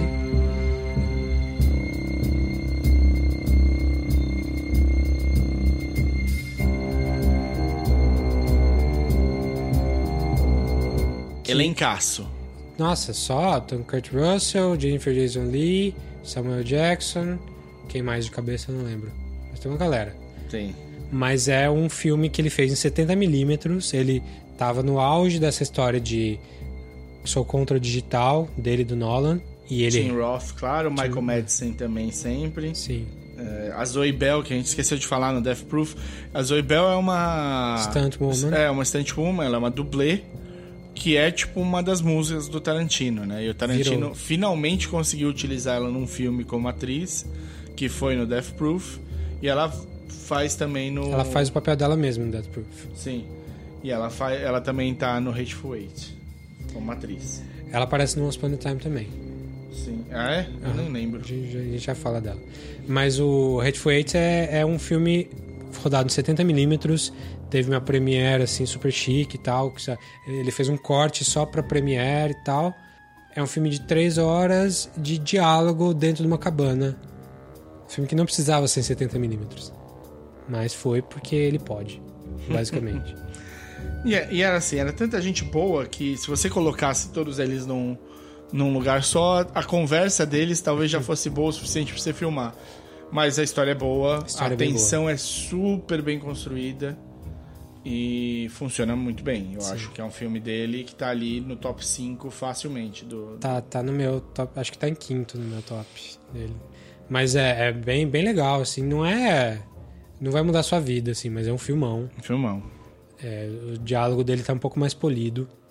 Porque, assim, mesmo no, no, no Cães de Aluguel, o diálogo dele é fraco. Assim, é interessante, é muito melhor do que eu conseguiria escrever em qualquer época da minha vida. Mas na carreira dele e no, dos melhores diálogos da história, assim, eu acho mais fraco. No, aí ele vai melhorando um pouquinho. O Fiction tá um pouquinho mais polido. No Jack Brown, que o texto o original não é dele, ainda tem os diálogos meio forçadinhos. No que o Bill tem diálogo meio ruim. Já pro, do, do Inglourious pra frente, acho que melhora. É, ele já começa. a- Parece que não é só um- uns caras querendo se mostrar. Parece que tem um pouco mais por trás, um pouco mais estofo. Tá mais velho, mais maduro, sei Sim, lá. sim. E no, no Hateful Eight é isso, assim, é, é um filme sobre linguagem, sobre como você fala as coisas, como todos os filmes dele envolvem muito essa parte. E eu acho que nesse ele, ele vai bem. E tem gore, tem vingança, tem twists. é- Tem tiroteio. É, é, é bem legal, mas é, é uma peça de teatro. Uma Sim. boa peça de teatro. Nisso ele volta um pouco pro Cães de Aluguel. Sim. Bom, vamos falar do Once Time. A gente vai falar sem spoilers, um pouco, e aí a gente entra em spoilers pra discutir um pouquinho mais. Falamos aí de nove filmes dele, né? Somando aqui o Bill 1 e 2, como filmes Segu- separados. Segundo ele, é um só. Então, Então, sendo um só, foram oito filmes dele. vamos pro Once Upon a Time in Hollywood. O último.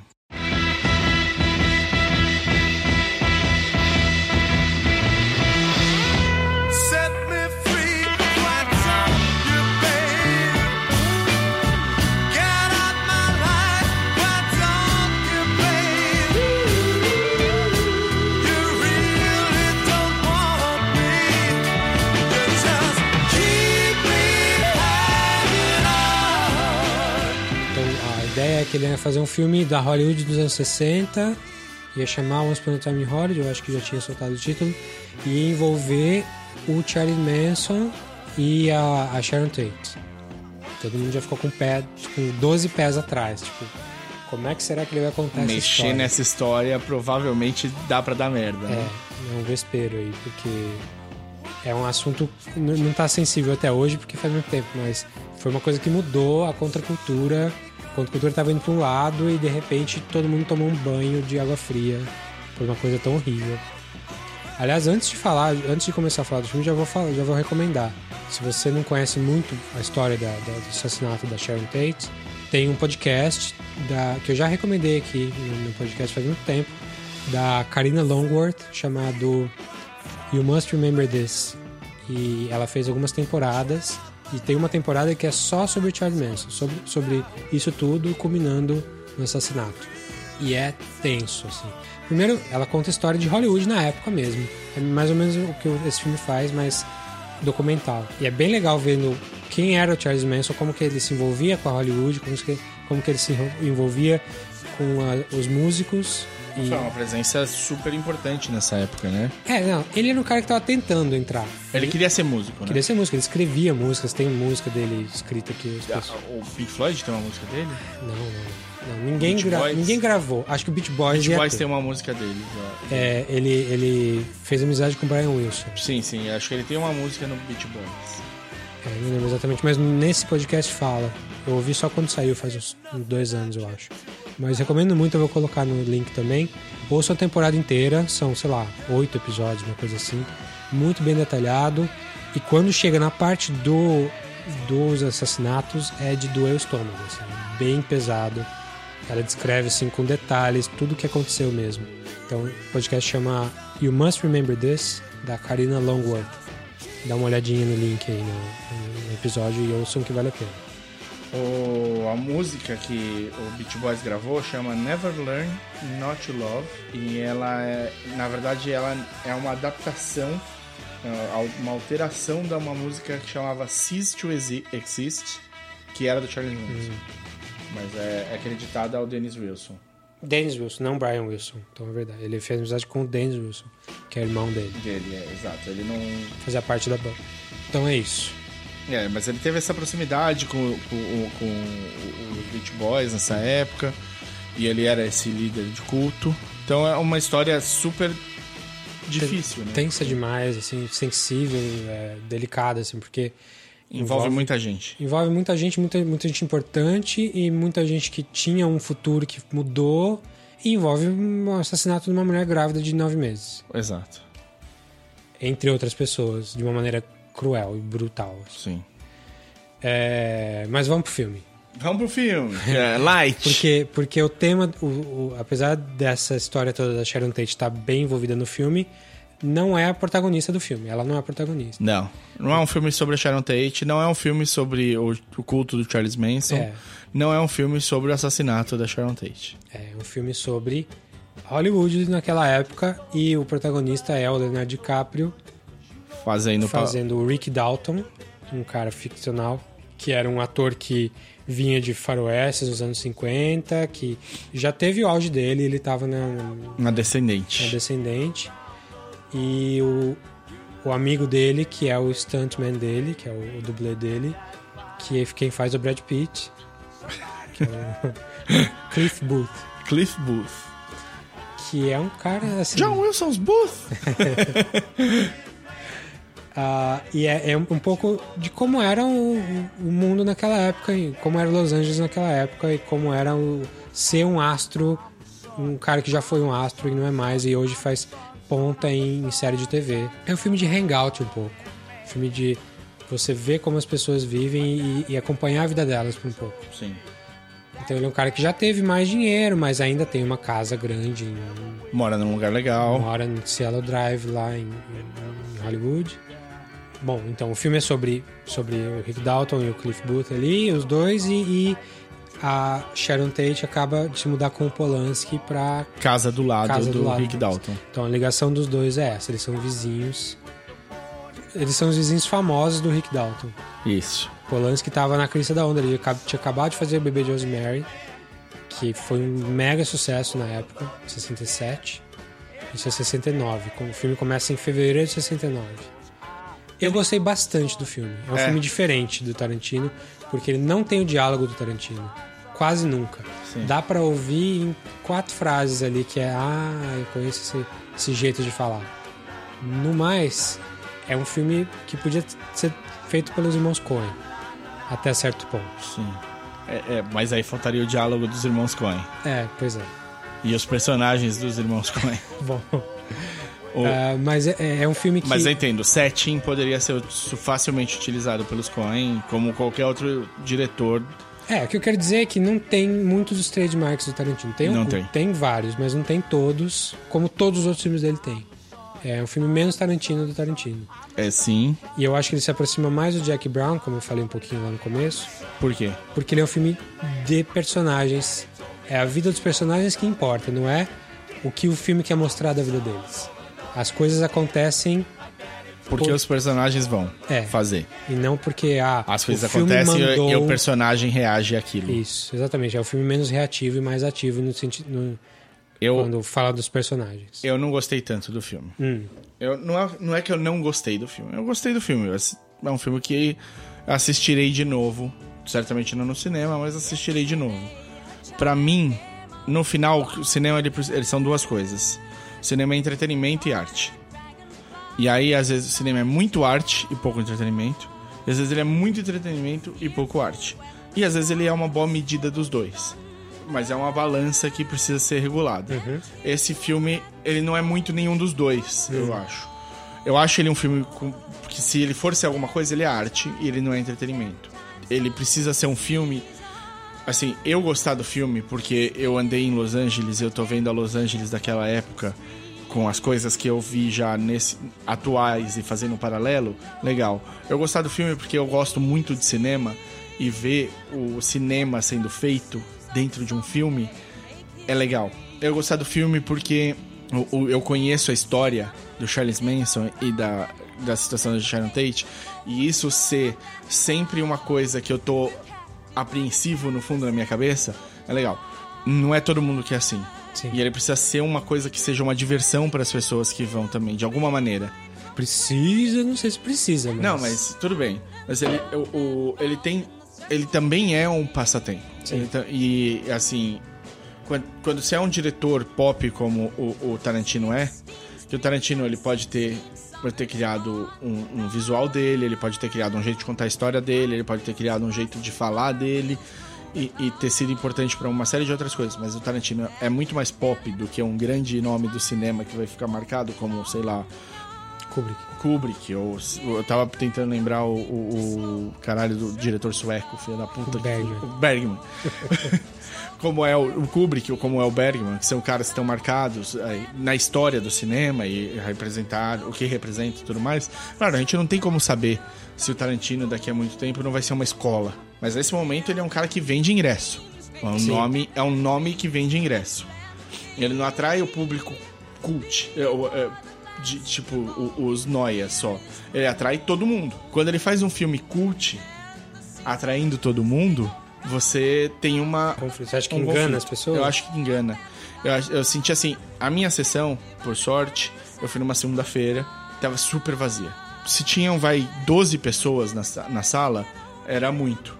Eu e a, a Marina eram os mais novos de longe, o resto eram senhorzinhos acima de 50. Eu achei que eles adoraram. Essa experiência foi muito boa. Saiu todo mundo rindo e conversando sobre o filme. Legal. Essa, para mim, nisso foi muito bom.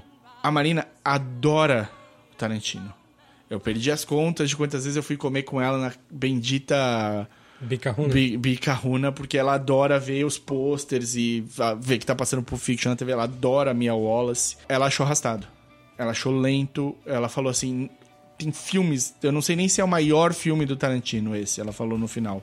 Acho que não, mas é, Mas é, é o filme- horas e 40. Mas ela falou: é, um- é o filme que eu mais senti passar. Ela não viu o Django, Ah, se eu não me engano. Mas foi o filme que eu mais senti passar o tempo. Eu, tipo, não foi de olhar o, o relógio pra ver quanto tempo tinha passado. Mas foi de me perguntar: caralho, será que não tá perto de acabar?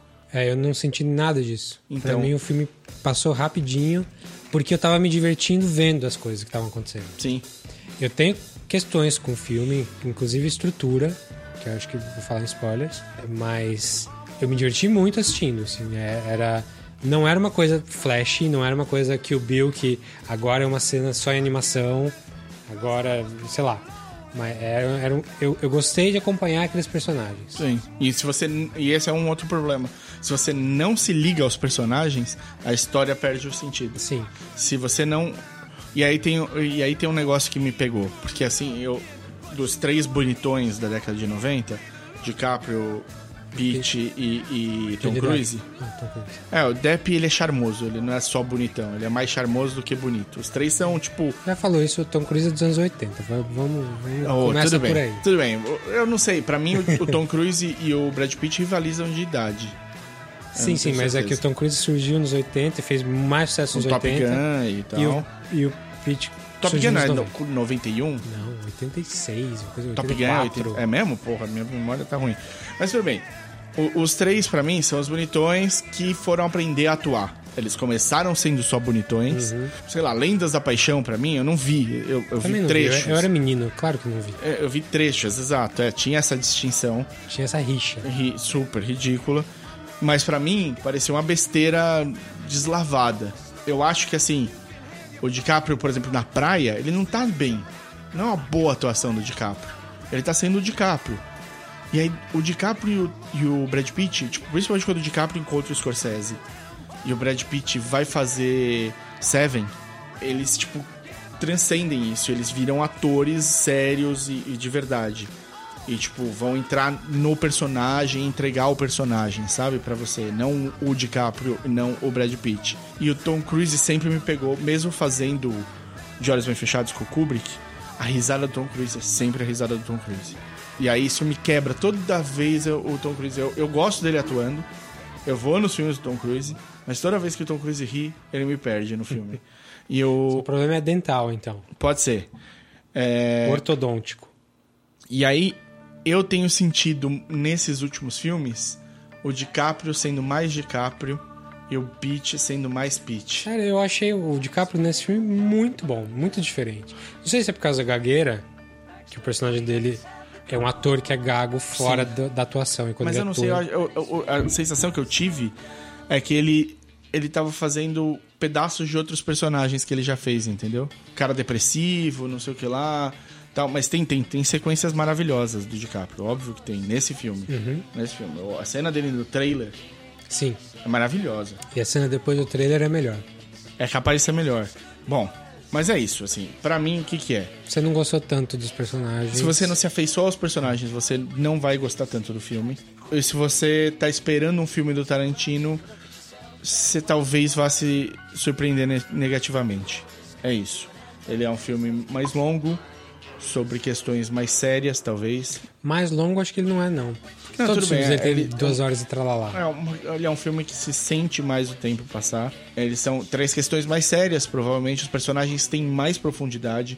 Até o Cliff Booth tem sequências em que você vê. Ele também tá no mesmo, no mesmo barco que o DiCaprio. Ele tá num barco ainda pior. Mesmo barco. Ele tá. É. Logo que a gente entrar em spoilers, eu vou falar por que eu ri. Mas ele tá, mas ele tá numa situação ainda pior. Sim, sim. É, eu acho ele a chave do filme. Sim. Mas tudo bem. Vamos. Eu acho assim. Você gostou da Margot Robbie? Gostei, mas não precisava ser a Margot Robbie. Podia ser qualquer outra loira bonitinha. Você acha que ela trouxe muito carisma pro papel? Não. E a Margot é porque Robbie- a- o, a- o jeito que ele resolveu mostrar a Sharon Tate é diferente, é difícil de avaliar. Porque ela não é uma pessoa. Ah, não, ela é uma ideia ali. Ela é uma. Ela é Mas- um símbolo. é. Ela é um símbolo. Mas enfim, vamos falar disso em spoilers. Então você não gostou tanto, mas você, desgostou do filme? Não, não, não, não. Não, é, não desgostei. Eu acho um bom filme. Eu, eu acho que tem questões muito importantes no filme. E tem um vislumbre interessante sobre uma época. Mas se alguém chegar pra mim e, perdão o termo, me falar, não, isso é uma punheta sobre cinema, eu vou entender a pessoa. Bom, aí você tá descrevendo Tarantino, né? Sim e não. Senhor punheta de cinema. Sim não, sim não, entendeu? tipo, ele é isso, mas ele dava, ele tinha uma forma nova, entendeu? De, de, de entregar isso. Ele fez um filme que Ele parece um filme convencional. é, ele não é uma forma nova. É, não sei. É, tenho, tenho umas questões sobre isso em spoilers aí. Bom, eu gostei bem mais que você. Cê- cê- cê- qual que você gosta menos do que esse no, no- Django. só? Não, eu tenho vários que eu gosto menos. Talvez Death Proof. Django, Death Proof e esse. assim. Eu gosto mais desse do que do Cães de Aluguel, por exemplo. Mas enfim, eu gostei bastante. É, acho um filme mais maduro dele. Eu acho que isso pro, pro bem. Tipo, eu, tô, eu quero ver o que, que mais ele tem pra mostrar aí. Sim, sim, é, eu entendo. A gente precisa ter um crescimento. Não dá pra você viver de Pulp Fiction É. e Kill Bill. Não dá pra você ser sempre o mesmo diretor, porque até essa fórmula cansa. Sim. E é, mas ele soube se reinventar no Inglourious Bastards, por exemplo. É, ele usa muita coisa do Inglourious aqui. Muita não, mas algumas coisas cruciais. Que a gente vai falar em spoilers. Então vamos pra spoiler. Vamos pra spoiler. Então, a a partir de agora, spoilers pra Once Upon a Time in Hollywood.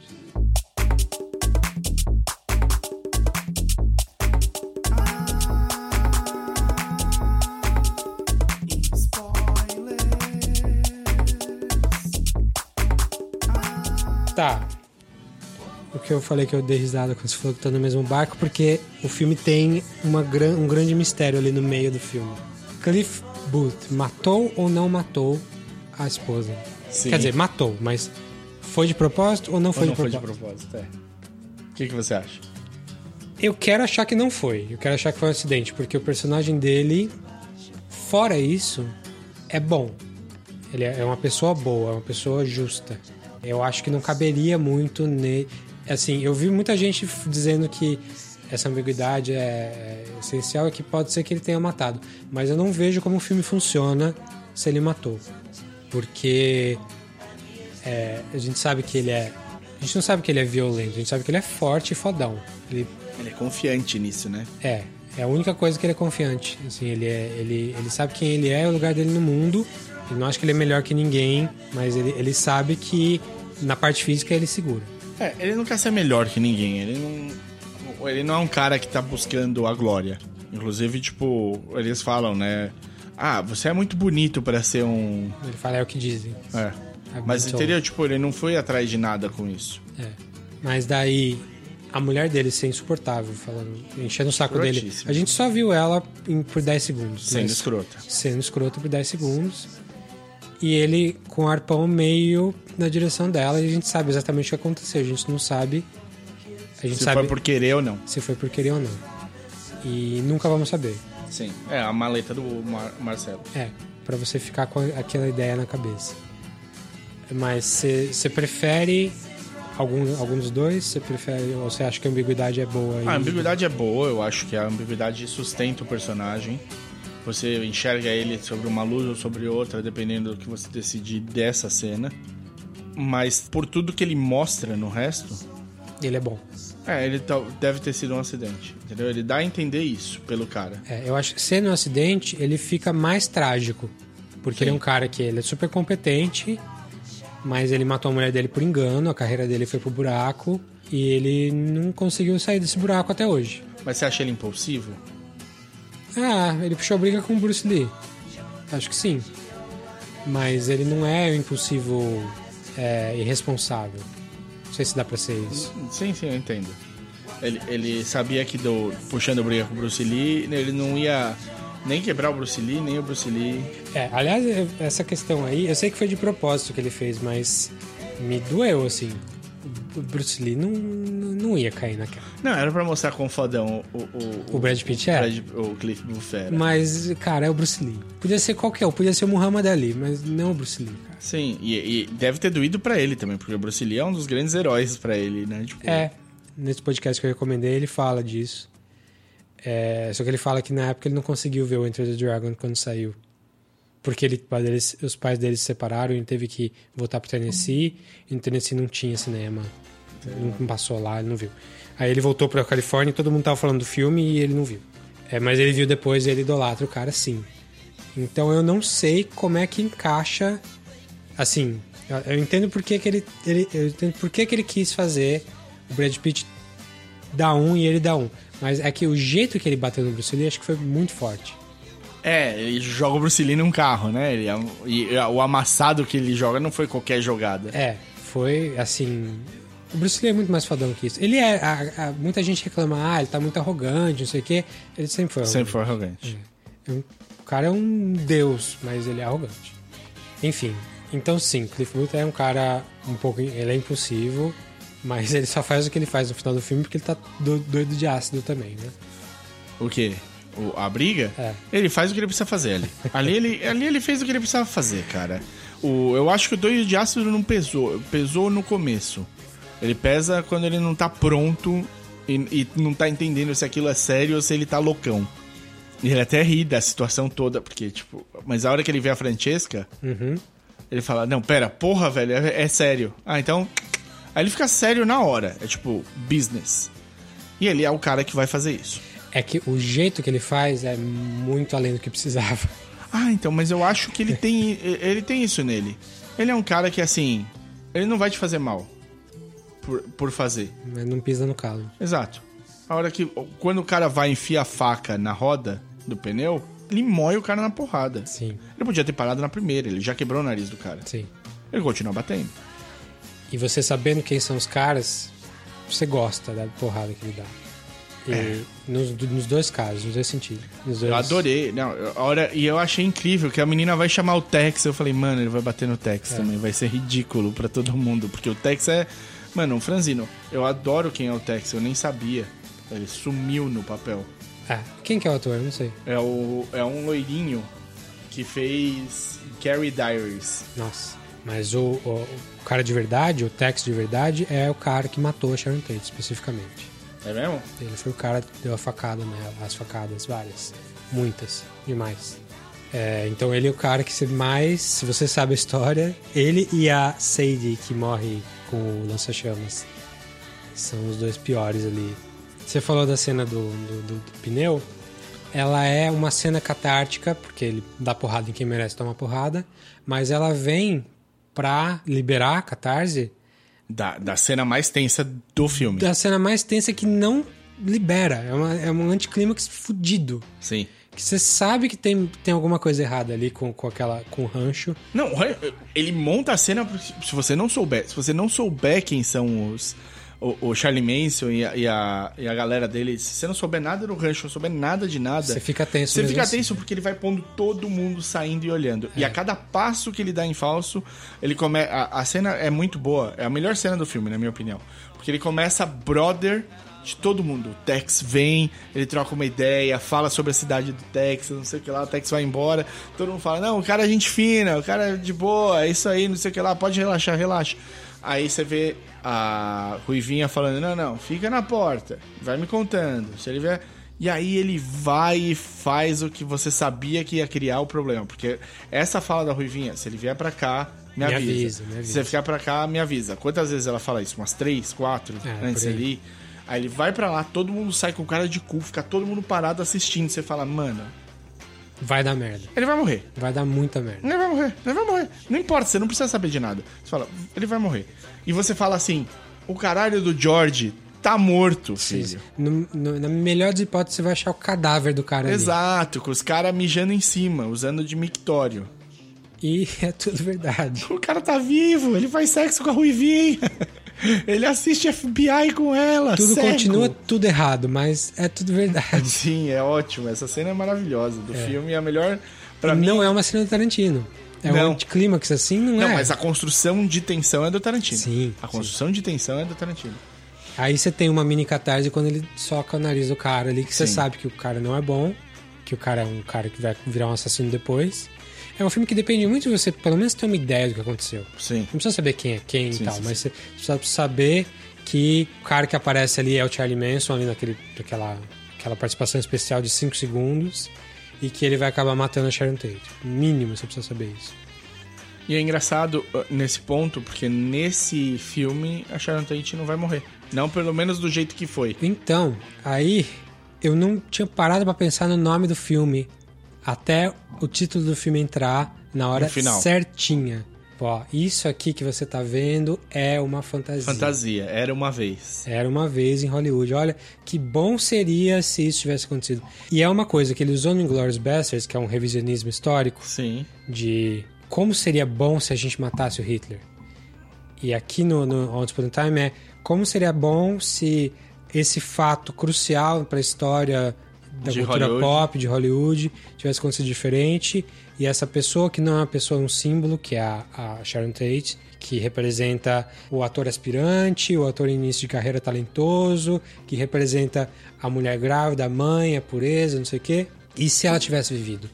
Eu acho que tem a, essa semelhança pesada com uma diferença. No Inglorious, você fica. Você se sente bem, se sente bem por, ter, por ver o Hitler morrendo no incêndio, mas é, é, é meio bobinho. Tipo, ah tá, é, que bom seria se a guerra não tivesse acontecido e, e tudo fosse bom. No caso do Once Upon a Time, é muito específico. É tipo, você se sente bem também, porque você tem uma catarse fodida da, da- das, dos caras morrendo ali. Sim. Só que é por um bem muito menor um- na questão mundial, mas muito específico. de, Tipo, essa pessoa, que é uma pessoa boa na visão do filme, podia ter vivido, podia ter tido filho, podia ser outra coisa. Polanski seria uma pessoa diferente, talvez. Eu fiquei pensando muito sobre isso. Quando su- surgisse o- as denúncias contra ele, como é que seria se ele tivesse com a Sharon Tate do lado? Uhum. Sim. E Pois filho, é, se- família. Se, se teria acontecido aquela merda que aconteceu. Talvez não acontecesse. Sim. Apesar de ser- ele ser mulherengo mesmo com ela. Uhum. Mas a questão é, o que, eu, o que eu quero dizer é, a diferença é, no Inglourious você se sente bem, mas acho que é meio bobinho. E nesse, você se sente bem, em termos de, de catarse e tal. Mas é um pouco mais... É mais bonitinho, mais, mais gostoso, assim. Pode ser. É mais que- inocente. É, é, é inocente e, e, assim, ele não, ele não. Quando mais eu saí, hopeful, assim, mais esperançoso. não sabendo que foi o Tex o responsável, quando eu saí do cinema, eu falei, putz, dias depois ela morre. Entendeu? Ah, você não sabia que era naquele dia? Não. Ah, poxa. Eu falei, olha só, ele faz um ataque an- anterior que falha e dias depois ela morre. Não, não. Mas, e aí, você, com, com essa informação, isso, o filme muda de contexto? É, eu entendo um pouco melhor o que ele tava mostrando. Eu entendi um pouco mais. Mas o. Eu gosto dessa, desse lado, de ser um revisionismo e tal, porque eu não tinha entendido como revisionismo. Tinha entendido como, tipo, uma ódio ao amor a Hollywood dos anos 70 e 60, perdão. Legal, bacana. Mas eu, não, eu ainda acho que foi over pra entrega. Talvez, tipo, uma edição diferente tivesse entregado melhor pra mim. Uma edição mais rápida. Tá. Mesmo sendo. Assim, é o que eu te falei. Que, quais são as sequências que eu mais gosto? A sequência que eu mais gostei do filme é essa do. Tensão, é a da parte que parece a construção mais tarantinesca. A do filme. segunda é a sequência do trailer. Tá. Porque eu tô convencido pelo personagem do DiCaprio. Eu fico triste pelo personagem do DiCaprio. Eu consigo me ver no personagem do DiCaprio. Você, você tá fazendo uma coisa que é errada, você sabe que não vai te ajudar, e você fez isso do mesmo jeito e você não tá no seu A-game. Todo mundo já passou por isso em algum momento. Todo mundo fez uma merda sabendo que era uma merda que te fudeu no dia seguinte. E é muito mais complicado quando é recorrente. Sim. Quando é uma merda fixa na sua vida, que você sempre quando tem essa possibilidade, você acaba fazendo ela. O DiCaprio entrega super bem. Sim. Aí a sequência, a cena seguinte, Que é ele atuando mesmo série. é, é ótimo. É ótimo. E a menininha precoce fala. É a melhor atuação que eu já vi na minha vida. E eu tenho uma dúvida com essa menina, cara, É. essa Lady Mormont aí. É. Eu não sei se ela tá fazendo de. Mas vamos ser legal com o tio velho. Ou se ela É. tá fazendo de puro coração. Eu acho que pra história é, é de verdade. Sim. Eu acho que ela realmente. Acho. Mas ela é uma personagem super artificial, super, Super. tarantinesca. Assim. Sim. Ela é precoce. Lady Mormont, sim. Acho que eu gosto até mais da Lady Mormont do que dela. É, eu gosto mais da Mormont também, sem dúvida. A Mormont é durona. E aí, tipo, eu, não- eu fiquei com essa dúvida dela, ela me deu essa dúvida. Mas eu acho as duas cenas juntas, forte. Eu nem fi- achei tão ruim ele pedindo a fala quando ele tá gravando. Eu não achei que ele tava. Que ele tava fudendo o texto. É, Mas Sim. é muito legal ver como ele tá encarando Sim. isso interno. Porque pra ele é o que sobrou pra carreira dele é isso É e ele esse tem que fazer momento, direito. né? E ele tá fazendo de um jeito. Ele não queria aquela roupa, aquele cabelo, ele não queria ser hippie. Inclusive, o filme, uma das. Não críticas, mas uma das observações do filme é que é um filme conservador, no sentido em que ele trata. Que protagonistas são A conservadores. contracultura toda como algo de fora. É, dirty hippies, Sim, os hippies são ruins. todo. Não os hippies são assassinos, porque. os- Não, eles o- são ruins. O Manson tem o subset de hippies assassinos. Mas mesmo, mesmo antes do, do Manson, quando você não sabia que a Pussycat era, era do, do Da grupo, família. da família, você, eles já tinham essa visão tipo, Sim. do, do DiCaprio falando, mas ele não tratava como os, os hippies como algo ruim. Sim. Porque o, o fica interessado na Pussycat. É, e também a, a Sharon Tate dá carona pra uma hippie. Dá, e ela se abraça legal, no fim. é. É. Ai, boa sorte, não sei. na sua Mas vida." ainda assim é um filme que vê os hippies como invasivos, como uma coisa. Essa contracultura como uma coisa invasiva. Sim. E que ele, que ele ou o Rick Dalton, quer a glória antiga do western que ele fazia. Sim, sim. Ele é um cara conservador. É. E ele ganha no final. É um filme. Essa é a questão do filme. É um filme revisionista e tal. Ele é um sad sack, ele é um borocochô do Tarantino, como é o Vincent Vega, como tem outros personagens do, do Tarantino assim, que em outros filmes, esse cara, no mínimo, ele seria ridicularizado ou morreria. Nesse filme, ele, é- ele consegue o sucesso que ele queria, de outras maneiras, e ele não morre. E ele tem a, tem a chance de ter o grande break dele, porque tudo que ele queria era poder virar amigo do. Do, do Polanski. Do Polanski. E agora foi, foi amigo, não do Polanski, ele não tava ali, mas enfim, Mas é, ele vai, abriu a porta. abriu a porta. Sim, você leva, você é levado a entender que ele vai virar. Então é mais um filme anti-Tarantino por causa disso. É, é- é um tipo de personagem que numa história do Tarantino nu- nunca aconteceria isso. Por isso que eu acho que é um filme, não sei se é melhor, mas é um filme diferente dele um, num bom sentido, assim. É bom ver isso de outra forma. Sim, sim. É, é interessante. O eu próprio gosto. Brad Pitt, tipo, também é um cara. Ele é, ele é bom o tempo todo, menos essa história se ele matou ou não a mulher dele. Mas é, ele também sobrevive. E ele continua o mesmo cara pra cima que ele sempre foi. Ele tá indo pro hospital, ele fala: Não, não se preocupa comigo, não, passa amanhã. Passa amanhã, ela traz uns bagels. É, tá vai dormir aí, não sei o quê. O cara é sempre preocupado. É um, é um bom amigo ele. Sim, sim. I E- try. É, isso não é um cara que você vê no filme Tarantino. Então, mas veja, as três melhores sequências pra mim do filme é O rancho. o rancho, o trailer e o fim. Essa, essa porradaria. São as três cenas mais tarantinas do filme. É. Elas são, mas elas têm um contexto em que não é do Tarantino. É isso que eu tô dizendo. Pode ser, pode ser. Porque uma é Tarantino na construção do clímax, mas não é Tarantino na, Na entrega. na entrega, porque é anticlimático. A do trailer é porque o resultado disso é que ele ganha, ele, ele se dá bem. E geralmente não aconteceria no Tarantino.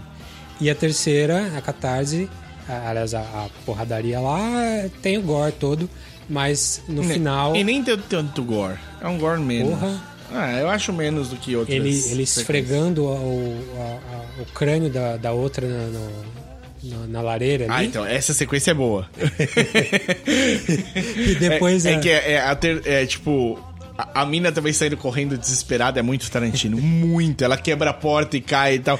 E é Death ótimo. Proof aparece. Sim, coisa. sim. É, é muito Tarantino essa sequência. É. Uma, uma questão que eu fiquei é por que, já que estamos fazendo revisionismo, como fizemos com o Hitler lá no Inglorious, por que, que não bota o Charles Manson ali? Por que, que não mata ele? Por que, que não. E outra, por que, que não coloca a Pussycat no lugar dessa aí, da Sage? Pra fazer um. Porque a gente teve, tipo, 15 minutos a Pussycat interagindo, ela é uma, é uma personagem do filme, E nada da Sage. E de e repente a nada Sage aparece. É. E aí na parte principal do filme, que é o final, sumiu. E eu, eu gosto da mina que sai, vai embora. Ah, tô aqui a chave do carro. Ela falou! Sabe quem é ela? Quem? Filha da, da Uma Thurman, com, a, com o Ethan Hawke. Ah, que ótimo. Ah, é Hulk o nome dela. Ela, ela tá no Stranger Things. Stranger, ela é a, a menina do Scoop Sahoy. Isso. E a Lena Durham. Pois é. Tem a Lena Dunham lá, não sei porquê, mas tá bem. É a mesma coisa com, a Fanny. a Fanny qual- eu não reconheci. cara. Podia ser qualquer uma. Mas é, não, eu gosto. Eu gosto do jeito que ele faz essas mudanças e como ele entrega personagens de maneiras diferentes e tal. Gosto disso. Mas também, ó, todos os nomes aí poderiam ser qualquer um. Poderiam ser outros atores sem nenhum nome. A filha do Kevin Smith é uma delas também. É, e ela tá morena no filme. Então eu reconheci zero ela. É, ela loira platinada no vida. E a hippie que vende o cigarro com ácido, que não é da turma do Manson, é a Bibi do Kill Bill, a menininha. Ah, que legal. Então é isso, assim. é- Era um- talvez um dos filmes mais esperados desse ano. É, sim. Ali de mão dada no, no, no hype com Star Wars e, e o Avengers. É, tem, tem alguns outros que eu tô esperando aí, mas. Não, em hype. É, hype sim. Eu sei de pessoas que estavam, tipo, comprando na pré-estreia o filme, fizeram o diabo pra tentar ver antes. Então. É Tarantino. Tarantino ca- carrega isso daí. É por isso que é importante avisar. Cara, vamos, vamos ser sinceros: o próximo filme do Tarantino pode seguir o mesmo caminho. E o próximo também, ele tá, tipo, desenvolvendo. A arte é isso. Você, com, a sua arte muda com a sua experiência. Sim. E que legal que ele tá amadurecendo, eu acho ótimo. Eu tenho minhas dúvidas se isso te permite a não fazer um filme que seja o, o melhor que ele poderia ser. Eu acho que a edição desse filme, por exemplo, deixa ele mais arrastado do que ele precisaria ser. Eu acho que se ele fosse um cortes talvez mais curtos, sequências menos Indulgente. indulgentes, ele talvez fosse entregasse melhor o que ele queria passar. Não sei, eu não sou, É, não. eu não sou um grande cineasta, não vou concorrer a Oscar. É que eu, Ainda. eu gostei. É, ainda. é que eu gostei de passar esse tempo com as pessoas. É aí que tá. Entendi. É, foi você, legal. você ver- ganhou, os- você gostou dos personagens? É, é, foi legal ver o- a câmera passando pelos letreiros. Posso te fazer uma pergunta? Filmes. O quanto que vo- é porque você também gosta muito de cinema? Não, mas isso tá 100% ligado. Meu gosto por Tarantino, meu gosto por cinema. é, Agora tira, depende tira o seu gosto. Enxerga uma pessoa que acha o Tarantino divertido, Eu não, E que vá ao cinema. Então, mas. É, não é um filme pra ele. É, o que você vai dizer. Assim, não, não, é, não, nem que não é um filme pra ele. Não me importa. Ah lá, ó. Ó o Toxic Fan. Não, não, não. Pelo contrário. Toxic Fan ia falar, você tá errado por não gostar. Entendi. E, e para mim, assim, eu acho que ele fez um filme pra um público, que é o público dele. Assim, não é nem que é o público dele. Pessoas do tipo dele. É, ne- acho que nem isso. É tipo, o meu problema com o filme não é que ele. Não é que todo mundo não adore o filme. Eu não quero que todo mundo ame o filme. Eu não quero que todo filme seja pra todo mundo. É, eu vou ficar bravo com a pessoa que não gosta de 2001? Não. Não. Cara, filme lento pra filme caralho. não- sei lá, tudo bem. Se você quiser dar uma chance pro 2001, dê, mas Não, se você não gostar, tudo bem, eu entendo totalmente. E esse filme eu, eu acho que é mais acessível até. Eu não acho que ele é difícil. Mas talvez. né, e E tudo bem não agradar todo mundo. sim. Se você é um fanzaço do Tarantino que só quer o Kill Bill, você não é um fanzaço do Tarantino. Ou você fãzaço do cinema do Tarantino e não do Tarantino como pessoa. Não, não é nem como pessoa, é tipo. É, é um Do pouco- que formou o Tarantino. O, o escopo é, é muito pequeno, assim, tipo, o cinema dele pode ser mais do que o Kill Bill. Sem dúvida, mas é o que eu te falei. Ele acerta, por, pra mim, ele acerta muito e muda o estilo em Hateful Eight, em Bastardos Inglórios. E erra um pouco, erra bastante, talvez, no Django. E erra um pouco nesse Once Upon Time. É, não, tudo é uma bem, coisa de assim. mão. Sim. Às vezes você perde um pouco a mão do que você tá passando. E aí eu, eu tive essa sensação que ele, tipo, agora, porra, óbvio que me ajuda, ajuda um pouco a história saber que os três que estavam na casa eram os três que estariam envolvidos no, na morte Uhum. É no dia, É no aparece dia. a data ali, Sim, é então, eu, 9 de eu olhei e eu falei, e tal. cara, pra quem sabe que dia foi a morte de Sharon Tate, essa data é importante. Sim. Só que eu não consegui precisar. Foi esse dia que ela morreu ou é- seria no dia seguinte? Uhum. Esse é um dia antes da morte. Ela morre no dia 10 de agosto. Então quando aparece 9, você fala, caralho. Sabe, tipo, e isso já faz. Ah, é dia 9, beleza, entendeu? Tipo, se você não tem, se você não tem o- o- as datas fáceis sobre isso, ou os Eu não nomes, lembrava que era no dia 9 também, mas Não, eu, claro. sabia, eu sabia que não tinha um trial run, assim, que acontecer. Eu sabia que eles foram lá uma vez então, e aconteceu. pra mim a ficção era o trial run, entendeu? Era existia essa primeira vez que dá errado. E aí a segunda vez dá certo, entendeu? Tipo, eles estavam indo pra realizar uma coisa e aí eles acabam encontrando um bêbado no meio do caminho. Esse bêbado, tipo, cria uma, uma algazarra e eles falam: "Mano, quer saber? Vamos fazer nesse cara". E aí, tipo, não dá certo, não sei o que lá. o Manson fica puto e manda no dia seguinte mais gente fazer o trabalho do jeito certo. Que ele queria. a- a- mandar a mensagem que ele queria mandar. Era Eu- isso que eu não sabia. Eu não fazia ideia que o filme ia ser revisionista. Nem, nenhuma. Nem eu, também não. Pra mim, eu tava ali no. Quando que vai acontecer essa merda? Na verdade, eu não, sabia, não fazia ideia que ele era revisionista até agora. Agora. este podcast. Pra mim, tipo, a- aconteceu. Eu saí do filme falando, ah, entendi, aí aconteceu. Pra, e, e essa é uma parte da tensão do, do final. Falei, caralho, ela tá de nove meses, ela tá pra ter o filho, ela precisa morrer agora. E aí eu, falo, eu falei, caramba, essa é a hora. Será que vão matar ela hoje? Vão matar ela amanhã? Então a tensão tava nesse sentido. Mas quando eles não atacam lá, atacam a casa do, do Rick Dalton, eu falei, ok. Tem alguma coisa diferente. É, então ok, eles vão. É, essa aqui são personagens fictícios, o Tex nunca existiu, a, a Mina nunca existiu, nem Sim. nada. Eles mataram três personagens fictícios, que nem o Rick Dalton e o Cliff Booth são, e a Francesca. E tudo bem. E a Brandy, a cachorra. E tudo bem, legal. Pra ficção foi ótimo. Eu não entendi como sendo revisionista, entendeu? Tipo, não tem o Hitler morrendo. Se ele mata o Charles Manson, Aí você já sabe, porque pelo menos você sabe que o Charles Manson morreu ano passado. é, ficou preso por 30 anos. Aí eu falo, porra, entendi. É revisionista. É, do jeito que foi feito, não, não deu pra saber. Entendeu? Então, Então acho que você tem essa, infor- aquilo que eu falei, você tem a informação básica de tipo, isso aconteceu, não precisa ser nessa data, mas aconteceu mais ou menos assim. Quem fez foi tal, ajudaria. Você ter o nome dos players da coisa. Eu sabia que Charles Manson e o culto dele. Mas enfim, eu gostei muito do filme, mas não tenho, não, não acho ele 100%, assim. Tem algumas coisinhas. Uma coisa que eu achei muito estranha, não é nem que eu não gostei, mas eu achei muito estranha, tem um pouco a ver com a edição, é toda a sequência italiana. Ah, é. Porque do nada, com duas horas de filme, entra um voice-over e fala: e aconteceu e tal coisa e tal coisa. Ele não gostou de fazer filmes na- do jeito europeu, que é dublado, não sei o quê. Que eu concordo 100% com ele, aliás.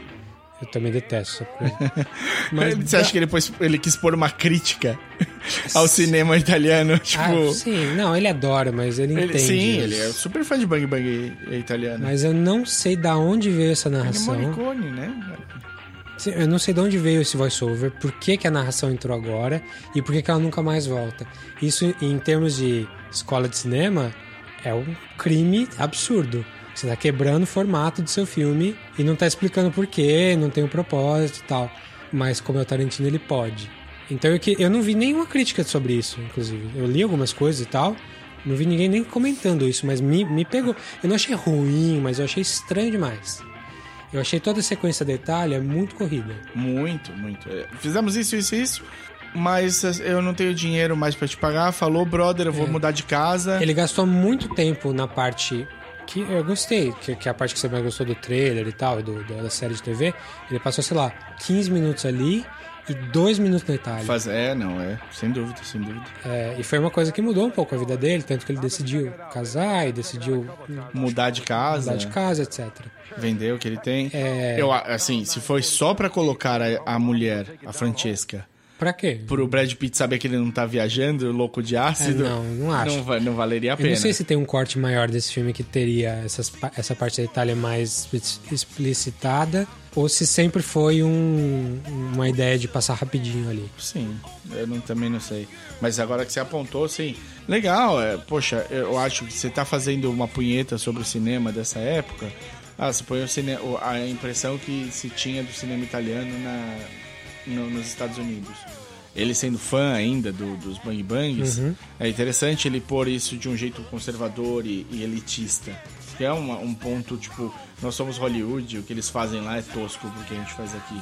É, é, é assim, é que a- essa crítica específica ao áudio é técnica. Não, não, não, não. Mas, mas, Mas sim, é- ele sabe que é uma coisa mais baixa. O Rick Dalton fala. É. Ele, ele não gosta de fazer filmes lá. Não era só sobre o negócio.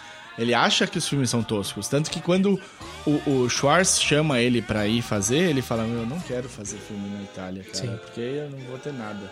Lá é nada, é, é vácuo. E ele vai por uma falta de. Mas é uma falta mesmo?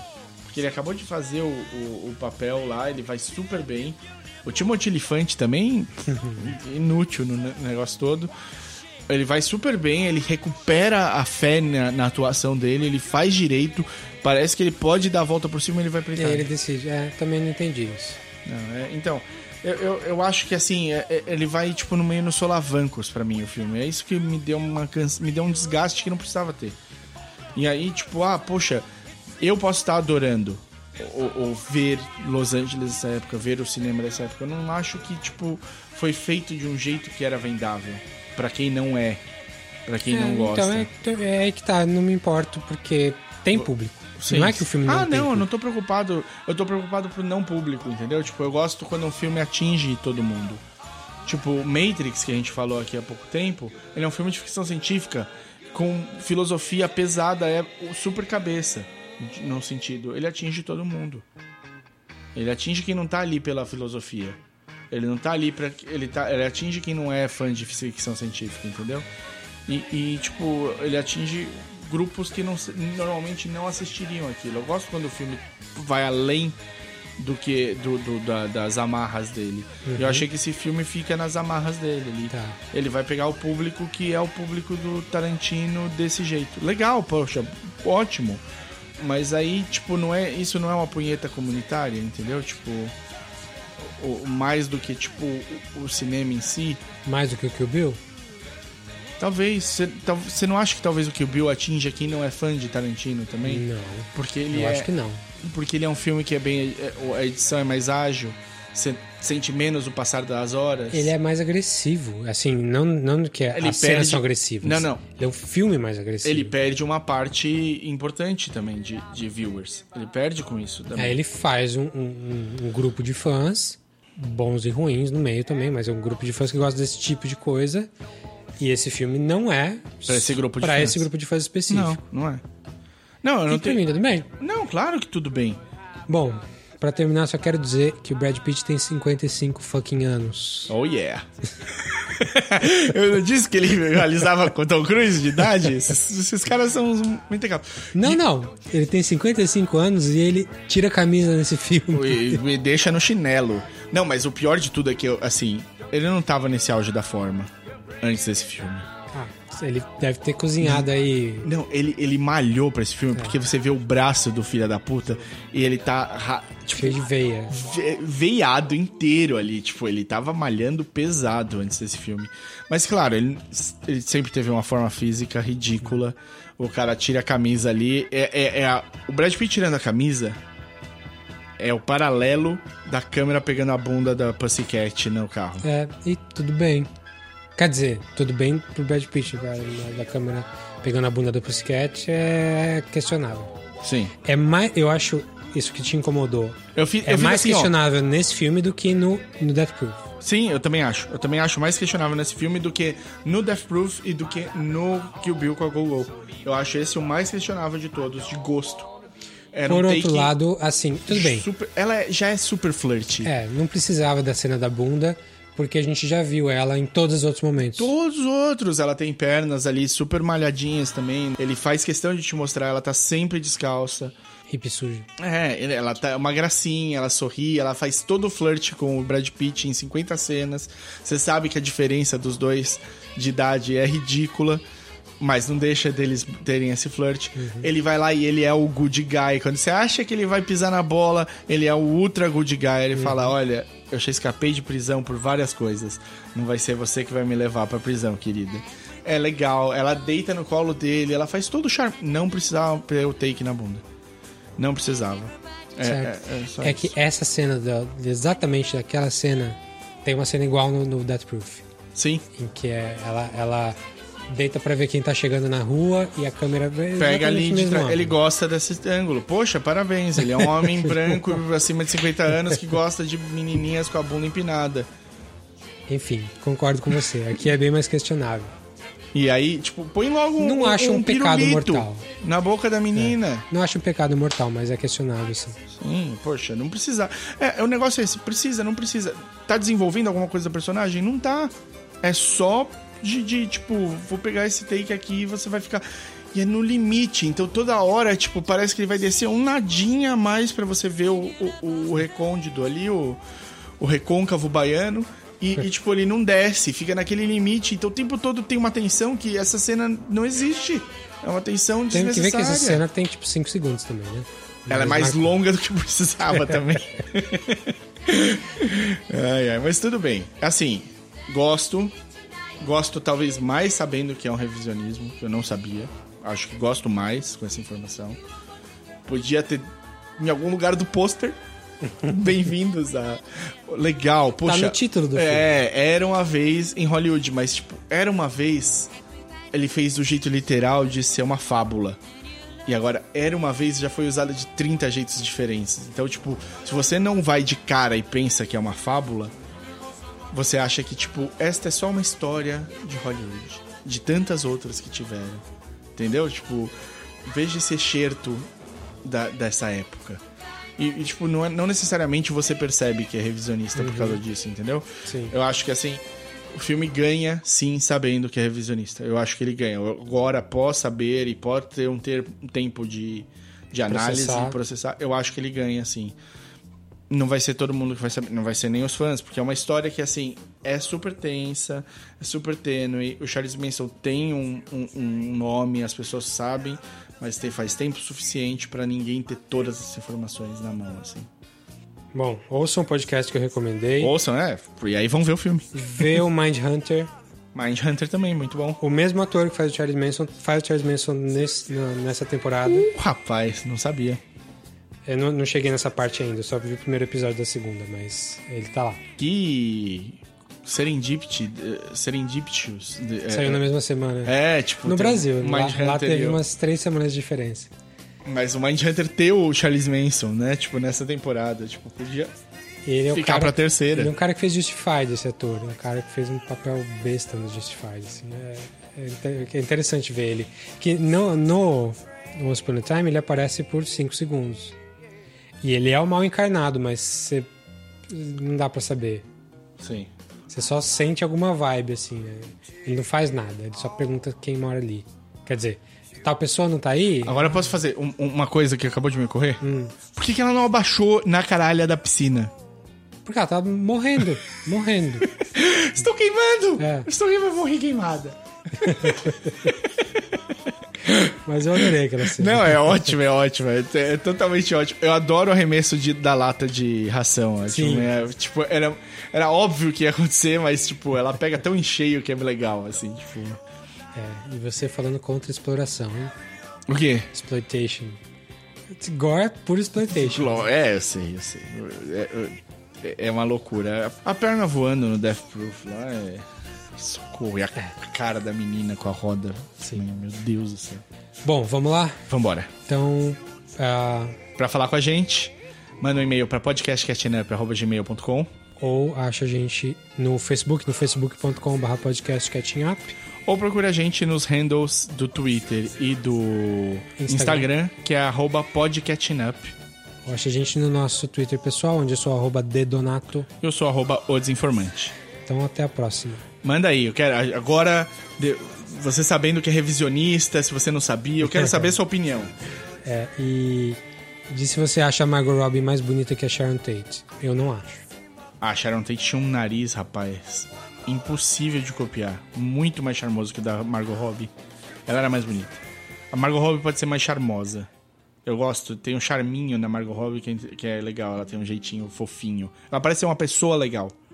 Mas a Sharon Tate era mais A bonita. Sharon Tate é uma arquetípica. É. Muito bem, depois dessa babação. É, não, é uma discussão útil pra vida. Muito obrigado por vocês, desculpa qualquer coisa. Até a próxima. Até.